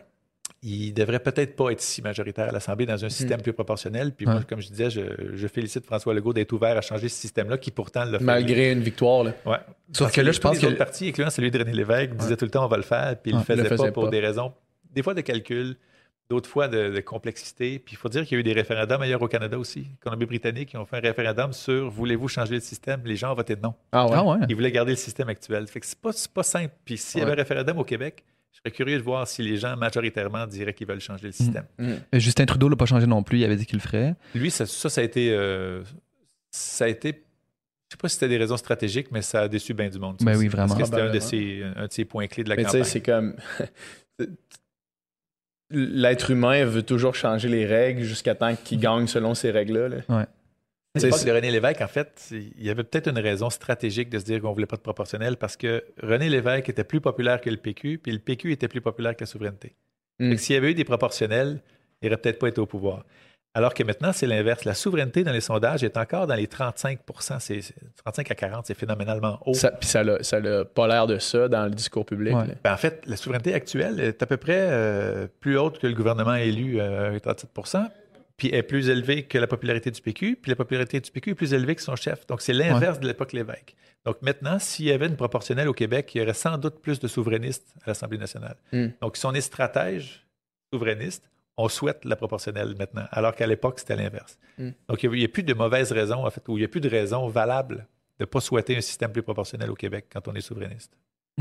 Mais là, le projet de loi pour changer ça, il a été déposé trop tard, je pense, pour les prochaines élections. Ben, le, ouais, le DGEQ a dit que ça prendrait des délais de plusieurs semaines, quelques dizaines de, mois, pardon, pas de Ouais. semaines, de mois. Donc, euh, mais il y, a- il y a des gens qui disent encore que si c'est déposé avant possible. Noël, c'est très possible que la prochaine se fasse comme ça. Ou peut-être qu'il pourrait y avoir euh, une alarme dans le corridor. Ouais. Je sais pas si on entend ça. Bon, ben, on-. Ah oui, alors si vous l'écoutez avec vos, vos écouteurs, vous allez entendre. Mais, ou, ou peut-être qu'il pourrait, par exemple, dire euh, à la prochaine élection, il va y avoir aussi une question par référendum. Voulez-vous un nouveau système? Ouais. Et donc, ça va lui permettre d'avoir une autre élection dans le système actuel. S'assurer Mhm. peut-être d'un deuxième mandat. Donc, je suis sûr que ces stratèges réfléchissent à tout ça de façon assidue. sans aucun doute. Puis, euh, si on, on- si on, on s'éloigne un petit peu euh, de la politique, puis On parle de jeux vidéo. puis qu'on parle, ben en fait, le, le lien que je voulais faire, c'était. euh, on parle beaucoup de souveraineté depuis tout à l'heure, puis euh, tu mentionnais les ressources d'énergie renouvelable qu'on a ici, d'énergie verte. Puis on entend souvent, ben on entend souvent, on entend des comparatifs avec, par exemple, on, on dit le Québec va être l'Arabie Saoudite des ressources Ouais. vertes. On dit, puis là c'est là que je m'en allais vers les jeux vidéo, on dit que le Québec va devenir le Silicon Valley des jeux vidéo. Ouais. Puis c'est deux comparatifs énormes pour quelqu'un qui s'intéresse à l'économie. Ouais. En fait, euh, on est vraiment. euh, notre dotation naturelle au Québec, c'est tout ce qui est porteur pour l'avenir. En fait, on est chanceux de ne pas avoir de pétrole. Si on en avait Ouais. eu, on l'aurait exploité comme n'importe quel autre Ben, c'est ça, c'est ça que je trouve, c'est ça que je trouve intéressant Donc, dans ton discours. ça nous a forcé Ouais. à faire autre chose. Ouais. Puis les énergies vertes, là, que ce soit le- la biomasse, la géothermie, le solaire, l'éolien, tout ça, on a toute la dotation ici, autant que n'importe qui dans le monde, sinon plus. Donc on est chanceux là-dessus, sauf que, comme je disais, on envoie nos milliards d'investissements ailleurs pour l'instant dans, dans la fédération dans laquelle on est. Ça, c'est un peu dommage. Mais puis sur le plan de la créativité, en fait, on l'a prouvé dans tout, là, en danse, en théâtre, en musique. On, on est parmi les peuples les plus créatifs au, Ouais. au monde. Puis ça, s'illustre très bien dans les jeux vidéo. En fait, euh, si on regarde les trois grandes plaques tournantes de jeux vidéo dans le monde, il y a le Japon, évidemment, avec Nintendo Ouais, ouais. et compagnie. Il y a la Californie avec tous les grands studios de jeux vidéo. Puis le- ce qui complète le top 3, c'est le Québec. Ah ouais. Ouais. Puis tous les grands studios internationaux sont venus s'installer ici d'ailleurs pour notre main-d'œuvre, euh, notre inventivité. L'environnement fiscal a aidé au départ, c'est sûr. Puis Bernard Landry avait fait en sorte que les grands studios Ouais, c'est ça. Lui avait fait, un, il avait fait euh, un projet de loi par, par Il rapport avait à un ça. peu inventé en fait le crédit d'impôt en soutien à l'industrie du jeu vidéo. Maintenant, partout dans le monde, ça existe. Ça, c'est extrêmement avant-gardiste. Ben, en oui, il a été visionnaire là-dessus, puis l'industrie le reconnaît d'ailleurs. Euh, l'industrie lui reconnaît la paternité de ce secteur-là ici, mais ça a été copié partout dans le monde. Donc maintenant, si le Québec enlevait ces crédits d'impôt-là, il se tirait dans le pied parce que tous les autres en ont mis pour essayer Mhm. d'attirer le monde. Mhm. Mais malgré ça, c'est quand même au Québec que les grands studios veulent venir s'installer pour notre, qualité de main-d'œuvre, puis euh, l'environnement général, euh, climat, euh, climat économique très stable. c'est, à mon, à mon sens, un secteur dont on n'a pas encore fini de découvrir la possibilité parce que il y a le côté divertissement, évidemment, les jeux vidéo. Mais il y a un côté d'application dans le domaine de la santé, de l'éducation, de- que les mêmes programmeurs peuvent faire avec des applis. là. Ouais, ouais. Donc, euh, il- le potentiel d'application des jeux vidéo ou du côté ludique d'un- d'une application sur mobile ou sur plateforme ou sur PC, c'est encore euh, insoupçonné. Puis je pense que le Québec va beaucoup euh, se développer là-dedans. J'ai Ah ouais. euh, participé à un, un, euh, un tournage avec euh, Allo Prof, qui est Ouais. une espèce de, de- de- de truc qui- qui aide les enfants euh, le soir à l'école, mettons. Ouais. Là. Fait qu'il y a tout le temps des professeurs en ligne que tu peux chatter avec. Puis eux autres, eux autres, ils ont fait une. Ouais, vraiment, ils ont fait une collaboration avec Conjugo, qui est un jeu de, mobile où est-ce que tu es comme un bonhomme qui saute sur des plateformes. Puis il faut que tu passes dans, dans des, des genres de gates, puis à chaque, à chaque porte que tu traverses, il y a une question de conjugaison. Mhm. Fait qu'il faut que tu conjugues un verbe. Donc, c'est ludique, ça fait apprendre aux enfants des choses qu'ils ne voudraient pas faire parce qu'ils trouveraient ça plate, mais Exact. avec le côté ludique, ils embarquent. Puis il y a même, euh, on peut imaginer une application où, par exemple, il faut faire des exercices avec un œil pour l'entraîner à corriger un petit défaut. Donc, on Mm. peut créer un jeu vidéo qui fait en sorte que l'enfant suit le bonhomme ou le ballon dans, le sens où il faut que l'œil travaille. Mm. Donc, il y a plein d'applications qui peuvent euh, corriger des choses sur le plan, comme je le disais, de la santé, euh, lutte contre le décrochage scolaire. euh. Donc, euh, moi, je pense que si on pense que le, le jeu vidéo a atteint un certain plafond, moi, je pense au contraire que les possibilités sont infinies. Puis le Québec va tirer son épingle du jeu là-dedans parce Mhm. qu'on a les meilleures ressources ici. Et on est déjà très fort là-dedans. Puis je pense qu'on est très, euh, très ouvert à l'innovation sociale par le jeu vidéo. Ouais. Donc, on a vraiment tout à espérer de ça. Il y a des applications pour, pour le, le langage aussi, tu sais, des jeux pour apprendre des langues, des jeux Ouais. pour euh, développer des, des sections du cerveau, des différentes. Ouais. euh, ça fait que c'est vraiment, c'est vraiment En super. fait, c'est que l'aspect ludique aide à Ouais. tout. Euh, Ben quand oui, on a l'impression de s'amuser en faisant quelque chose, euh, le- l'espèce de, de poids de, de trouver ça plate ou de trouver Ouais. que c'était- c'est une perte de temps, ça disparaît dès que le côté ludique embarque, puis le jeu vidéo est le, mieux. Apprendre des instruments de musique, même, tu sais, maintenant, il y a des comme des. des, La des- couleur des notes et les ouais, c'est ça, tu sais, ouais. des genres de guitar hero, mais Ouais. avec une vraie guitare, tu sais, qui, Ouais. qui fait que Il y a pas mal d'applis maintenant qui te permettent de faire Ouais, ça. Ben oui, c'est c'est ça, tu sais, avec apprendre le piano aussi. Puis, puis, puis pour- tu parlais d'application dans, dans la vraie vie aussi. Tu sais, il avait parlé quand, que- quand Notre-Dame a brûlé, Oui. que Assassin's Creed. avec Assassin's Creed, tout, ça, tout le travail qu'il avait fait avec Notre-Dame, il y Fait avait. à Montréal, d'ailleurs. Ouais, c'est ça, exactement. Développé à Montréal. Il y avait tellement de détails dans le, le sommet, la corniche Ouais. et, de- et la structure en haut de Notre-Dame qui peuvent se fier au jeu pour essayer de reconstituer. C'est incroyable. phénoménal. Assassin's Creed, si, si je me trompe pas, ça- c'est c'est quand même euh, toute la franchise depuis le premier, c'est une, une plaque tournante dans, dans le jeu vidéo, puis Ouais. c'est un produit d'ici. C'est ouais, le studio Ubisoft de Puis Montréal. ça, ça euh, moi, je, je me rappelle, j'ai joué aux trois premiers comme vraiment beaucoup. Après ça, j'ai ma vie a commencé à prendre une autre tournure, puis j'ai- changé premièrement les jeux que je jouais, puis J'ai au bridge. Ouais, c'est ça. J'ai commencé, commencé à jouer au Scrabble avec Ouais. mes amis en littérature. mais, euh, mais ce jeu-là, ce jeu-là est une plaque tournante dans le jeu vidéo at large. Là, Il y a pas un juste, avant euh, et un après Assassin's Creed. Ouais, vraiment. Dans le jeu vidéo. Puis c'est, moi, je je suis super fier que ça ait été fait à Montréal. Ben oui. Euh, en fait, c'est, quand les gens pensent à un succès de jeu vidéo sur la planète, il y a une chance sur, 9 chances sur 10 qu'ils te sortent Assassin's Ouais. Creed.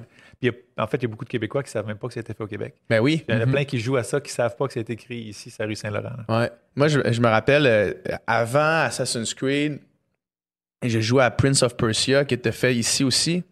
Puis euh, souvent dans les jeux, en général, quand je, quand je jouais puis je mettais la version française, c'était souvent des, des voix faites en France qui, Ouais. qui me rejoignaient moins. Puis quand j'ai joué à Prince of Persia, version française, je me suis dit, voyons non, crème, on dirait que c'est c'est quelqu'un d'ici qui parle, Ouais. qui fait les voix. C'est c'est le, le- on dirait un, on dirait un film québécois, tu sais, on dirait que c'est ça- c'est ça que je suis en train de faire. Puis Ouais. après ça, je m'étais intéressé, puis j'ai fait ah ouais, c'est c'est ici le jeu que, que je passe tout mon temps, c'est pas fait à, à- aux Ouais. États-unis, c'est pas fait au Japon, c'est fait Puis il y a ici. beaucoup de bonne musique de jeux vidéo aussi. Ben oui. Ben oui, ben des oui, ben oui. Des, super bons compositeurs qui, qui c'est souvent une des, des bonnes façons de gagner sa vie maintenant quand t'es étudiant en composition puis tu sais être compositeur de, de, de concert c'est pas euh, Musique probablement- de film, musique de jeux vidéo, ça commence à être des beaux cadeaux. Oui, c'est ça, exactement. Il y a un concert annuel que l'industrie organise, la Guilde. En fait, Ouais. c'est le regroupement des studios québécois, c'est là que je travaille. Mhm.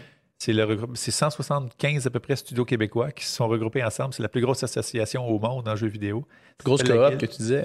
Comment? La plus grosse coop. Ben, en fait, c'est, la- c'est une coopérative Ouais. aussi. Ça, ça m'a attiré encore plus à la Guilde, mais c'est la plus grande association de, de studios de jeux vidéo. Puis chaque année, euh, on organise l'Odyssée musicale du jeu vidéo. C'est un spectacle symphonique sur de la musique de jeux vidéo euh, québécoise et internationale. Puis euh, cette année, ça va être le 17 novembre euh, à Salle Pierre Mercure. Donc, ceux qui nous écoutent, qui aiment la musique de jeux vidéo, puis le concert classique en général, c'est vraiment Ben un oui. des plus beaux shows de l'année à Montréal. Ben oui. C'est le fun. Justement, je- euh, on parlait avant, avant de commencer le podcast qu'on a reçu Stéphanie Harvey ici. Puis Ouais. elle, elle a comme été, elle a comme animé une, une soirée à l'OSQ avec, euh, c'était une soirée jeux vidéo, tu sais. Puis elle disait, c'est le fun parce que ça, malade. ça ramène toutes sortes de monde. Ça ramène justement les habitués des salles de concert de musique Ouais. classique qui sont abonnés, mettons, au Palais-Montcalm, qui vont voir ces spectacles-là. Les fans de jeux les vidéo, gamers, ouais, c'est les gamers, puis les curieux, puis toutes sortes de monde. Puis là, c'est comme ce melting pot-là dans une même salle, tu sais, Ben, ça- avec la musique classique. Puis, puis le concert d'une qualité incroyable. Ben oui. La première édition, c'était à la Maison Symphonique, ici à Montréal. Là, ça avait été phénoménal. Euh, je l'ai vu aussi au Théâtre Saint-Denis l'an passé. C'est vraiment un méchant bon spectacle. Puis cette année, ça va être encore meilleur Ouais. parce qu'à chaque année, on améliore la suite des pièces et tout ça, le, le choix des pièces, une trame narrative là-dedans aussi. Fait que euh, ça va être un bon show cette année. C'est de la belle musique, Ouais. c'est bien composé. Très puis- puissant, en fait. Ouais. C'est- Ça ressemble à certains égards à une musique de film, une trame, Ouais, un ouais. soundtrack. là. Musique de film, tu sais, qui, qui, qui est vraiment euh, musique romantique, là, souvent. Ouais, là, de puis ça. on reconnaît aussi des petits thèmes un peu plus, euh, un peu plus joviaux des fois, des petits thèmes de, de- de jeux vidéo à l'origine, euh, avec un petit son électronique euh. Casio. là. Ça, Il y en a aussi dans le spectacle. En fait, on mélange tout.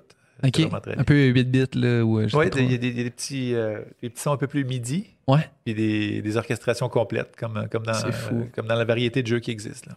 Moi, j'ai joué beaucoup au euh, Final Fantasy, là. Puis Final Fantasy, dans Final Fantasy VI, qui, est, qui ça fait super longtemps, c'était, je me souviens plus sur quelle console, mais c'est vraiment, là, euh, les graphiques super rudimentaires, puis la musique, c'était comme... euh, il y avait un nombre limité de voix que tu pouvais avoir en même temps dans la musique dans ce temps-là. Fait que, c'était- vraiment rudimentaire, mais...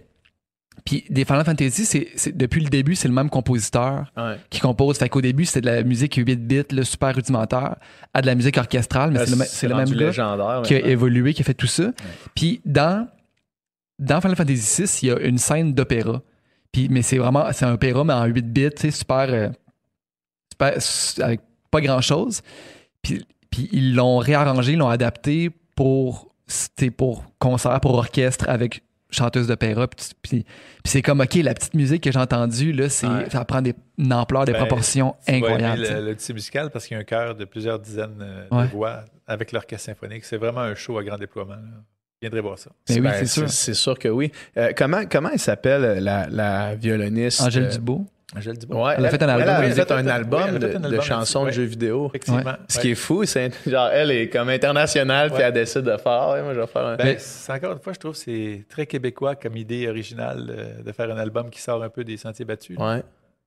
Ben, je, je pense premièrement, premièrement si la musique était pas belle, puis la musique était pas bonne, il le ferait pas. Non, fait que, tu sais, il y a vraiment ça, mais, tu sais, il est super compositeur. Puis justement, ça attire un public aussi de curieux, de gens qui n'auraient pas nécessairement été vers la musique classique si ça n'avait pas été de ça. Mais Ouais. des fois, c'est une porte d'entrée aussi. Tu sais, des fois, tu vas. Crème, c'est beau cette musique-là, mais après ça, tu découvres euh, Richard Wagner, puis tu découvres euh, Tchaïkovski, puis tu découvres Mahler, tu sais. Puis c'est là, tu sais, là, que. Trois grands Québécois. Ouais, trois grands Québécois. André Mathieu. ah oui, ben lui, les spécialistes disent qu'à chaque étape de sa vie, il était plus avancé que Mozart. hein. Mathieu, c'était vraiment un génie incroyable de musique. Ouais. C'est, À c'est- chaque âge de sa vie, il était plus avancé que Mozart, qui est vu comme le génie précoce euh, de Ouais. de musique. là. C'est fou. Je, je pense que. Je ne sais plus à quel âge il avait, mais il était jeune, jeune, jeune ado, genre de 11-12 ans, puis il, était, il a fait une dépression parce que c'est pas lui qui jouait sa composition dans un concert symphonique ou je sais pas quoi. Oh, Mettons ouais. qu'il avait un cerveau qui était un peu plus avancé que son âge. Ben oui. Mais la C'est musique, cas, j'imagine, pour les grands génies. Ouais, ouais, ça doit. On en parlait tantôt, je me souviens pas si c'est avant euh, le début du podcast ou après, mais que la musique, chez les jeunes, développe le cerveau d'une façon que, que- vraiment puissante, j'ai l'impression. Puis, tu sais, moi, j'ai j'ai full d'amis musiciens qui ont, qui ont des enfants aussi, puis les- ces enfants-là, ultra exposés à la musique, c'est tous des surdoués. Il y a vraiment quelque chose là-dedans. Puis, il y a un gars que je suis sur YouTube, il s'appelle Rick Piado, il fait des vidéos de, de théorie musicale surtout. Puis lui, son fils, il a une, le- une oreille absolue, mais développée à un point euh, ridicule. Il pourrait mettre ce que tu dis sur une portée. Il pourrait, mettre, il pourrait mettre ce que je dis sur une portée, mais tu sais, il fait des tests, puis son enfant, l'enfant, lui, ce qu'il a fait, puis tu sais, certains diront que c'est excessif, là, mais lui, ce qu'il a fait, c'est du moment que sa, sa femme était enceinte, puis qu'elle était une couple de mois enceinte, il, il exposait, mettons, il mettait de la musique, puis lui, c'est J'ai fait ça moi aussi. c'est vrai? Puis Mettre des écouteurs sur le des bedon. écouteurs sur le bedon, Ah ouais. Puis, Puis moi, je mettais les claviers bien tempérés de Jean-Sébastien Bach. ben, c'est ça. C'est ça, exactement. Lui disait, je mettais de la musique, euh, il appelait ça de la musique à haute information. Fait que soit, euh, du- soit du jazz avec beaucoup, beaucoup de notes, beaucoup d'informations, ou de la musique, euh, ou, du, ou du bac, ou justement de la musique, de la musique, la musique actuelle aussi, tu sais, avec euh, beaucoup de dissonance aussi, parce qu'il se disait, tu sais, la dissonance, tu sais, les accords qu'on fait, Hein, c'est- bien bien bizarre ça, ou c'est bien dissonant, c'est bien pas beau. Lui, lui, il se demandait si tu exposes un enfant super jeune à, à beaucoup de dissonance comme ça, est-ce que ça va sonner normal pour lui? Il va devenir dictateur. Ouais, c'est ça. c'est ça, exactement. Est-ce que ça va, est-ce que ça va devenir pour- normal pour lui? Puis, puis j'ai l'impression que la réponse, c'est un peu oui, parce que son fils, lui, il lui joue aujourd'hui, il, a, il a comme 10 ans. Puis il joue, tu sais, il il s'assoit sur le piano, là, tu sais, il fait comme n'importe quoi, puis son fils il chante do, puis il dit tous les noms des notes qu'il entend, puis ils entendent toutes. C'est vraiment super impressionnant. Puis en plus de ça, le petit gars, tu sais, le petit gars, il- c'est- tu sais, c'est un- c'est vraiment un surdoué, mais tu sais, il, il apprend les langues comme ça, Ouais. il, ses tables de multiplication, il, tu peux y faire euh, 122 fois 35, puis il va te dire qu'est-ce que ça fait, tu sais, c'est... C'est facile, celle-là. Ouais, c'est ça. fait que, puis C'est facile pour toi, là. Pas facile pour tout le monde. Puis il y a de quoi, tu il y a de quoi de l'ordre de la mémoire là-dedans aussi, j'ai l'impression. Puis je pense que l'oreille absolue, tu de, de pouvoir reconnaître n'importe quelle note, euh, si tu l'entends, euh, si t'entends un troc reculé que, euh, mis, tu sais, puis si t'entends la corde, la, porte, c'est euh, ça, ouais. C'est- pas de grincer, mais L'alarme, j'ai l'impression Mais ça, ça que doit être fatigant à un moment donné. de tout Ça doit être fatigant, entendre oui. en note n'importe oui. quel son. là. ça doit être fatigant, puis, mais j'ai l'impression que c'est quelque chose de l'ordre de la mémoire, justement, que, que tu sais, moi, je me souviens pas c'est quoi un do, vite comme ça, tu sais. Sauf qu'il y a des gens qui sont capables de s'en souvenir pour le restant de leur vie, tu sais. Ouais. Parce que, puis je- pense que c'est vraiment à la petite enfance que, que ça se développe, ça. À l'exposition à la musique, puis à cet environnement-là, tu sais. Probablement Moi, que. j'ai le- J'ai le LA440 sur mon cellulaire tout le temps. Ouais, J'aurais aimé ça avoir l'oreille universelle, l'oreille euh, Ouais, absolue. absolument. Ouais. Il y a des jours où je l'ai, puis d'autres jours où j'arrive un petit peu à côté, là, mais j'aurais aimé ça l'avoir pile. C'est parce Mais- que je l'ai pas que j'ai des fois je l'ai exact. Ouais, puis ouais. c'est ça. Puis ça, c'est apparemment quelque chose qu'à l'âge adulte, tu peux plus vraiment développer. Ben, je pense que si tu pratiques 8 heures par jour, tu finis par être un Peut-être. peu pas, pas- Oui, oui. pas Mais loin, mais l'avoir comme don inné, là, c'est ça. un beau Mais tu sais, puis de toute façon, tous les musiciens vont dire qu'avoir l'oreille absolue, c'est pas nécessairement. euh, c'est pas une finalité. Je veux Ouais. dire, c'est pas. c'est un- ça peut être un avantage, mais je- tu peux avoir. Ça existe une clarinette pour accorder violon. Ouais, c'est ça. Mais tu peux très bien. te- tu peux avoir une oreille relative absolument incroyable. Si tu donnes quelqu'un qui a une super bonne oreille relative, tu fais juste donner une note, puis après ça, lui, il peut te trouver n'importe quoi. c'est ce l'oreille relative, mais Ouais, ma mère avait l'oreille, ben, encore l'oreille absolue. Ah ouais, ok. Ça, je l'envie pour ça. Ouais. Ouais, c'est ben, c'est une des rares affaires que, que- qui t'est donnée à la naissance, qui peut être donnée à la naissance. Là, Je pense que c'est inné, moi, ouais, Ouais. parce que Tu sais, mettons, le, le petit gars que tu parles, probablement que tu as raison, il doit avoir beaucoup de liens avec l'exposition à la musique dans un bas âge, mais il me semble malgré tout avoir frappé un bon numéro. Là. Il y a- je pense qu'il y, a y y y les deux qui rentrent en ligne de compte, mais j'ai, j'ai- puis je pense qu'il y a des études là-dessus aussi, puis de ce que j'observe autour de moi, l'exposition à la musique en, en bas âge, c'est vraiment euh, intense, répété, puis tout ça. Il y, a, il y a quelque chose qui se Ben, passe. c'est moi, je pense que oui. Définitivement, quelque chose ça, complète le portrait. C'est comme Ouais, si je faisais juste de la musique, Ouais. jamais de français puis de mathématiques, il manquerait quelque chose aussi. Ça. Donc, Ouais, ceux ouais. qui font juste français, maths puis qui font pas de musique, il manque quelque chose aussi. Je pense que ça complète l'éducation. Les arts, la culture, la musique. euh, moi, je pense que ça devrait être obligatoire de façon plus, plus intensive que ça l'est actuellement. Ouais. Des cours de flûte à bec au primaire et tout ça. Ouais. Mais oui. Mais c'est c'est très, plus poussé. c'est très trivial, là, ces C'est cours-là. rudimentaire, oui. Puis les- je pense qu'il y a bien beaucoup qui passent dans ce cours-là puis retiennent pas grand-chose. Exact. Parce que c'est peut-être pas assez intensif. Ça, ça peut définitivement être plus. euh, mais on peut définitivement mettre plus d'emphase là-dessus. Ouais. D'ailleurs, l'autre jour, j'ai. j'ai, euh, ma blonde est chanteuse, puis on fait beaucoup de musique ensemble. Puis euh, on a joué dans une soirée, c'était un battle de band de- d'école primaire. C'était comme le meilleur band de chaque école primaire qui rencontre. Bonne idée, ça. Ouais, oui, c'est vraiment, c'est vraiment super. Puis là, c'était la finale. Fait que là, il y avait comme 10 écoles qui s'affrontaient. Ils faisaient chacun deux tunes. C'était des tunes de rock, là, tu sais. Puis un gros band avec euh, brass, avec drum, bass, euh, percussion, tout le kit, plusieurs chanteurs. C'était vraiment hot. Primaire? Primaire. Puis tu sais, juste d'être capable de jouer dans le rythme, de jouer ensemble, tu sais, au primaire, moi, je pense même pas que j'aurais pu faire ça. On a fait un show, nous autres, en secondaire 5, au show de fin d'année. Puis tu sais, je serais gêné que quelqu'un tombe. On, C'est sur on YouTube. était tous des, des nageurs, puis on s'appelait Dark Side of the Pool. Oh, jeu de mots. Ouais.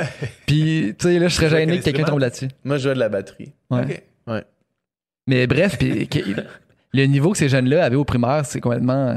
C'était supérieur à, no- à notre niveau. De... C'est pour vrai, c'était. Je dirais que c'était probablement égal à notre niveau, Ouais, nous autres ouais. qui étaient des- comme des. Ouais, mais t'es réclenché dans la piscine. Ah ouais, Ouais. c'est ça. Je passais beaucoup plus de temps dans la piscine que- qu'à qu'à jouer de la batterie euh, pour moi, là, en ce qui me concerne. Ouais. Puis tu vois, tu sais, ces, ces jeunes-là, ils vivent un moment qui, même s'ils font pas de musique dans leur, tu sais, pour le restant de leur vie, il leur, va leur rester quelque chose de ça, là, de super important. Ouais, je, suis convaincu de ça. Même ceux qui n'en font pas une carrière, moi, j'en ai pas fait carrière. Puis je Ouais. trouve que c'est le, le Pas plus encore, pas encore, carrière. Pas encore, ouais, c'est ça. J'aime beaucoup ton optimisme. T'es encore Ouais. jeune, là? Mais je, ouais, quand même. Je pense que je vais péter le sang, moi. Les fatigants partent toujours en dernier. Ouais. Ah ouais? ceux qui restent actifs, ceux qui restent intellectuellement actifs, c'est souvent, euh, souvent ceux qui restent jusqu'à la fin. Ah, Est-ce que tu dors bien? Je dors bien, mais peu. Peu? Ouais. Quand, je me couche, moi, je tombe comme une roche. Là. Ouais. Euh, mais j'ai jamais eu d'insomnie, mais je ne vais pas me coucher, c'est ça mon problème. Je veux tout le temps faire quelque chose de plus. Ouais. Donc, Ah ouais? euh, j'ai tout le temps envie de faire quelque chose d'autre que d'aller me coucher. Pas parce que j'aime pas le sommeil, j'adore dormir, mais euh, je, pense que je suis trop- je suis peut-être hyperactif finalement. Ah ouais? si tu devais faire une moyenne de combien d'heures tu dors par nuit, comment tu Ah, dirais? maintenant, c'est un peu plus. Là. Je dois dormir euh, bon 6 maintenant. Mais quand j'étais plus jeune, c'était 3, 4, 5. Ah ouais? Je n'étais pas fatigué pendant tout. euh, dans la vingtaine, je dormais 3, 4, 5 heures. Je n'étais pas fatigué. Mais là, euh, avec l'âge, euh, le niveau d'énergie est un peu moins grand. Là. Mettons qu'après une nuit blanche, à l'époque, ça ne me dérangeait pas. Là, une nuit blanche, je la ressens le lendemain un petit peu. Crème, une nuit blanche, euh, c'est rough. Moi, je suis Ouais. détruit. Ouais, toi, toi, t'as-tu fait une nuit blanche cette nuit? Là? J'ai pas dormi pas beaucoup. dormi beaucoup, hein? Qu'est-ce qu'il y a eu? Non, mais c'est parce que je suis arrivé. Hier, on avait une générale de Mamma Mia. Je suis arrivé super tard chez nous. Après ça, euh, on se fait un podcast aujourd'hui était- qui- qu'on n'avait pas tout pour finir de le monter. Fait que là, je, je finissais de le monter. Là, il faut que je l'exporte. Ça prend comme deux heures à exporter. Fait que là, je me suis couché pendant deux heures. J'ai mis mon cadran deux heures plus tard. Je me suis réveillé. Puis après ça, il faut que je l'envoie à PH. Fait que là, ça prend comme une heure à envoyer. Fait que là, je me suis réveillé, je l'ai envoyé. Mais en fait, même pas. Je me suis rendu compte qu'il y avait une erreur dans le truc. Fait qu'en tout cas, j'ai passé la nuit à me coucher, me réveiller, Tu gosser des tu m'as texté à 2 h de la nuit, puis à 6 h à matin, tu me, re- Ouais. tu me retextais. Ben, je te confirme que c'est pas un beau mode de vie, ça. Ah Non, non, mais je fais pas ça trop souvent. C'est la, c'est- longévité qui goûte. hein.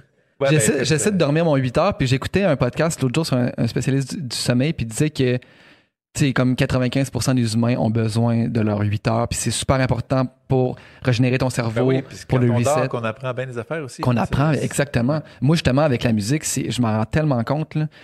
Euh, c'est en dormant que j'apprends toutes mes Ouais. affaires. Ben, je check moi, mes affaires 15 minutes avant de me coucher. Mettons que j'ai des tonnes à apprendre. Je les, je les check 15 minutes avant de me coucher. Je me couche. Le lendemain, je les sais. Ouais. Puis inversement, tu sais, si j'avais checké deux heures, deux heures le jour même, puis qu'il aurait fallu que je les, je les joue le soir, j'aurais été moins bon que 15 minutes la veille. tu sais, Parce que le fait, c'est comme si le fait de dormir, ça, ça grave ça sur, le- sur le disque. Là, tu sais. Ouais, puis moi, je dis que j'ai pas besoin de beaucoup de sommeil, mais quand je dors 8 heures, je me sens mieux. Là. Mais oui, clair. c'est officiel. Je porte des lunettes pour cacher mes cernes. ça.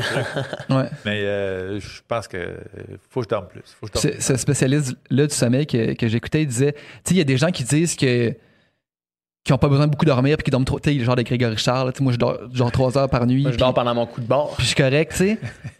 Il dit It's a lie. Ouais, mais je, je pense que j'ai déjà entendu Grégory dire que ça va faire son temps puis qu'on est le cœur va y faire. Ouais, ça va faire ça ça. se peut, ça se peut très bien. J'ai entendu dire ça il y a longtemps. Ouais. J'espère qu'il a, qu'il a recommencé à dormir un peu mieux. Ouais. On veut pas le perdre. Mais il disait, il dit, il y a certaines personnes qui ont un gène qui fait qu'ils ont moins besoin de dormir. Puis ces personnes-là, c'est 6 heures, tu sais. Mais disons, sinon, là, une bonne nuit, 7h30, 8h, même 9h, tu sais, pour tout le Ouais, monde, ouais. c'est optimal. tu sais. Mais il n'y a rien de meilleur qu'un samedi matin ou un dimanche matin que tu fais Ah. jusqu'à 11h midi. Ah, Ouais. Tu es réveillé parce que le soleil est trop fort. ouais. Ça fait longtemps que ça n'est pas arrivé avec des enfants, ça. Sûrement, hein? Ben, c'est ça, là, qui Les arrive. autres, ils se lèvent à- entre 6 et 7 systématiques, là, sont debout, même s'ils se sont couchés tard. Puis, il n'y a rien que tu peux faire pour rester couché, là. Ben, sans doute. À moins d'avoir un bon deal avec illégal, là, c'est pas. Ouais, c'est ça. tu barres la porte de l'extérieur, là. C'est le balcon, tu te laisses dans l'auto, mais on peut pas faire ça.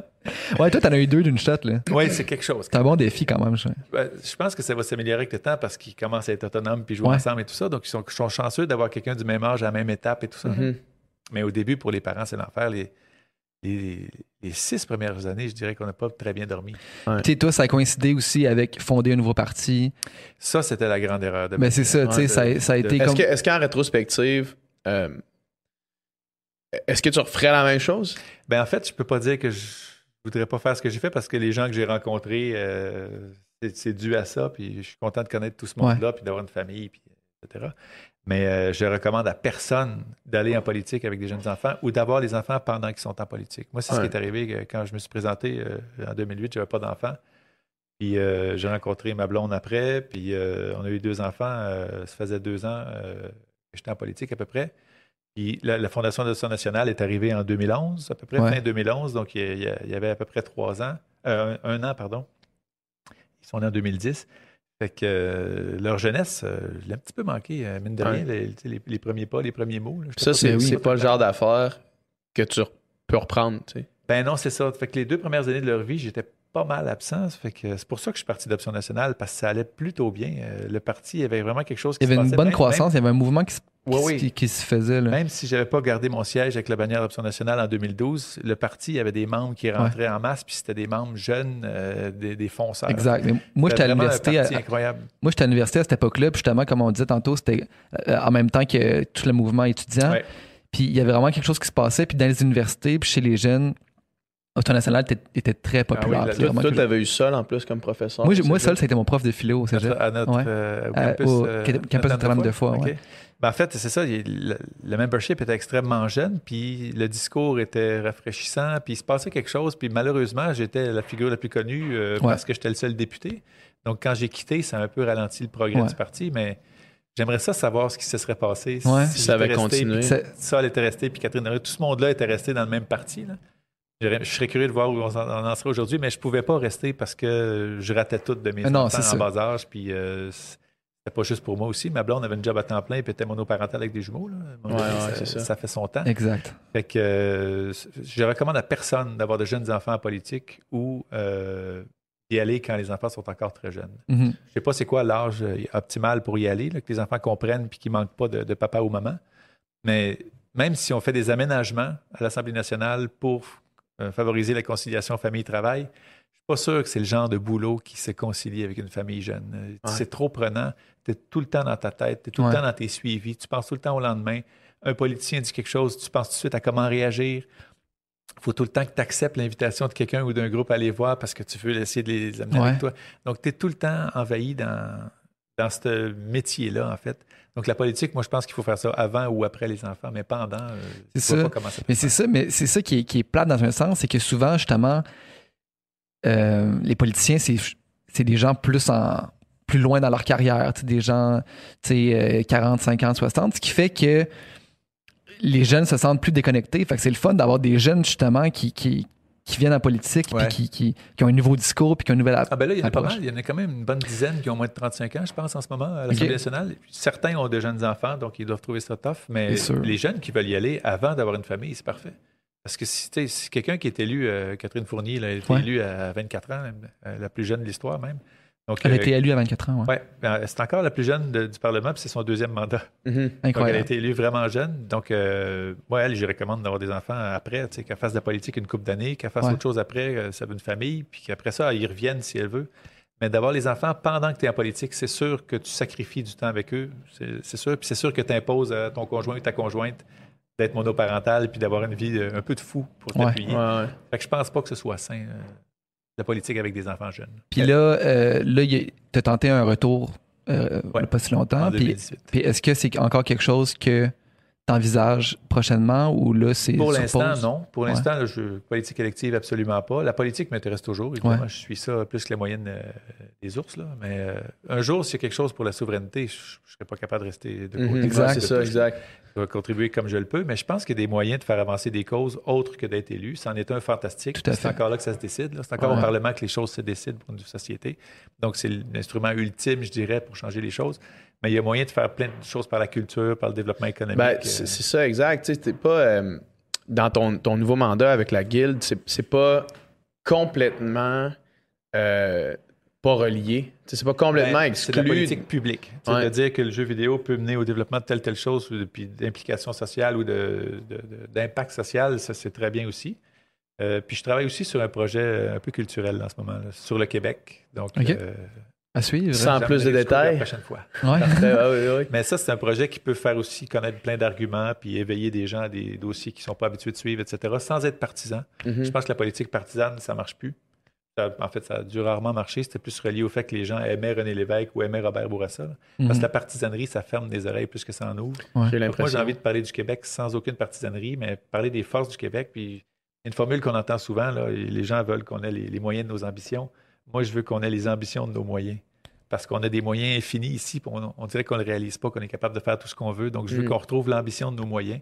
Je pense que par la culture, ça peut se faire, ça par un spectacle en Puis- train de développer. D'être. euh, de, de faire des, des projets à titre informatif qui sont pas partisans. Souvent, euh, quand on essaie d'être euh, objectif par rapport à, à des sujets X ou Y, par l'information, comme on- je pense que c'est full circle avec le, avec le début du podcast, par l'information, euh, souvent la, la- sans dire la vérité, mais, mais le, le chemin à suivre surgit. Ah ben oui. Le fait de... Les gens, tout le monde est occupé. Tout le monde est pogné avec la famille, le travail, tout ça. Puis ils n'ont pas le temps de s'intéresser à des choses qui pourtant les touchent de très près. Ouais. S'il y a des podcasts pendant qu'ils sont dans l'auto qui peuvent les aider à faire ça, ou, ou un spectacle, ou un film, ou une série Netflix, n'importe quoi, je pense que encore une fois, si on revient à la culture qui peut changer les choses avec les artistes plus vite que d'autres euh, sphères de la société, là, euh, il faut rejoindre les gens là où ils sont, quand ils sont disponibles, puis ils sont de moins en moins. Fait que ça aussi, c'est devenu compliqué de rejoindre les gens pour faire avancer une cause parce qu'ils n'ont plus de temps d'écouter. Ouais. Ou ils n'ont plus envie d'écouter à cause des dernières années en politique qui étaient moins belles. Donc, euh, c'est c'est pas simple. Moi, j'admire ceux quoi qui la- encore. C'est quoi le, la solution pour, pour ramener l'intérêt? ça va prendre quelques années avec des gens qui, qui les inspirent. Puis le gouvernement actuel là, va peut-être inspirer bien du monde à s'y réintéresser. Euh, ça, ça dépend de- des circonstances, mais je pense qu'on a eu des années moins belles au Québec en politique, là, avec toutes les allégations de Ouais. corruption, de malversation, tout ça. Que désintéresser beaucoup de gens. Ça, ça a écœuré bien du monde. Puis je pense que si, au cours des prochaines années ou des prochains mandats, la politique redevient ce que ça devrait être, c'est-à-dire la chose très noble qui vise l'intérêt collectif, c'est ça la politique. Je pense que les gens, naturellement, vont s'y réintéresser. Puis moi, j'ai Mhm. confiance parce que votre génération, tu rendu à quel âge, toi? 28. 27. Votre génération euh, est très ouverte aux choses dont l'impact social est plus positif, euh, environnemental, etc. Puis vous arrivez, vous, à votre âge, devant un portrait qui est déjà un peu gâché, dont vous savez ce qu'il ne faut pas faire. Ouais, exact. Les plus vieux, comme moi, puis même les, les- les gens en soixantaine, soixante-dizaine, ont grandi dans un modèle qui, qui les a quand même bien servis. Donc, c'est pas Ouais. eux qui vont changer ce modèle-là, même s'ils ont une bonne volonté. là. Ça va venir d'une génération qui voit le portrait d'entrée de jeu qui n'est pas correct, puis qui va changer les choses. Donc, je pense que par le, le changement naturel des élus, des décideurs, des PDG, des, des- des décideurs partout, et décideuses, Ouais.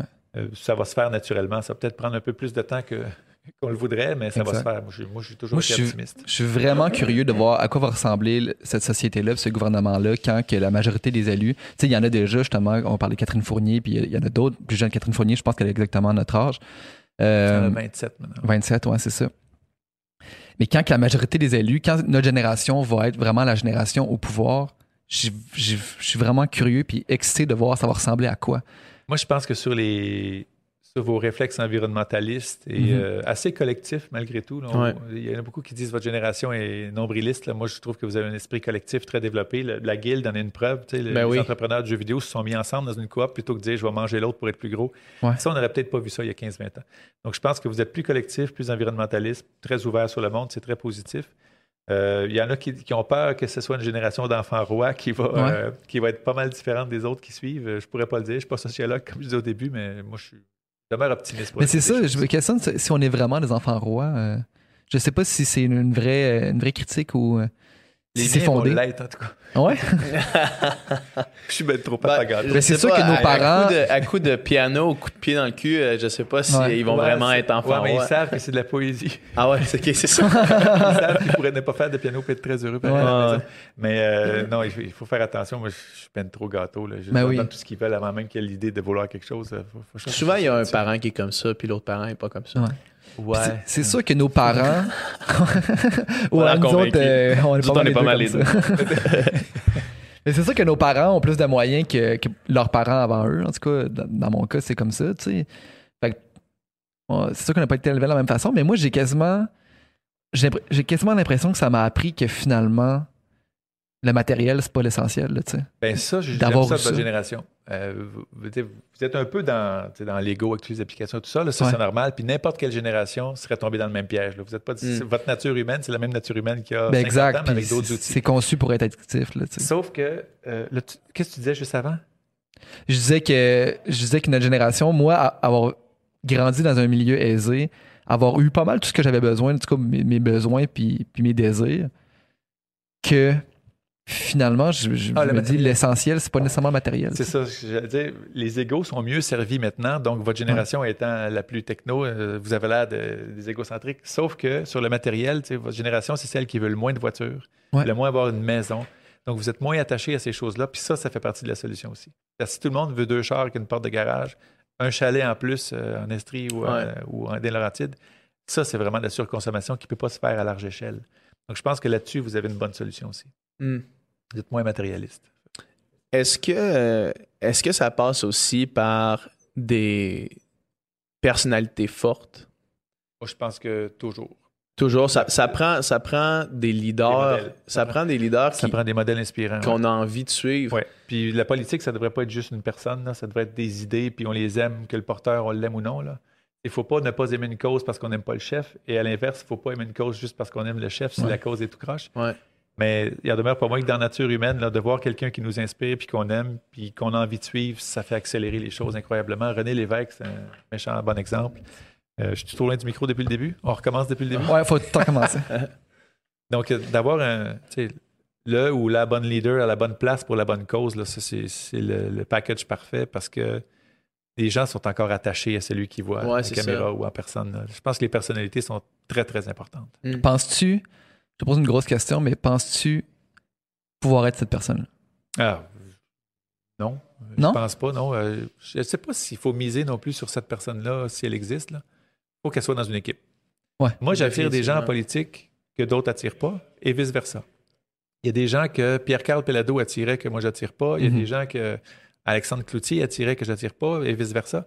Donc, il faut que tous ceux qui ont la même idée, dans ce cas-ci, c'est la souveraineté, mais ça peut être l'environnement, ça peut être euh, l'éducation, il faut que tous ceux qui ont la même idée se mettent ensemble puis qu'ils attirent chacun leur fragment de la population, puis là, ils vont être majoritaires pour que ça passe. Ouais.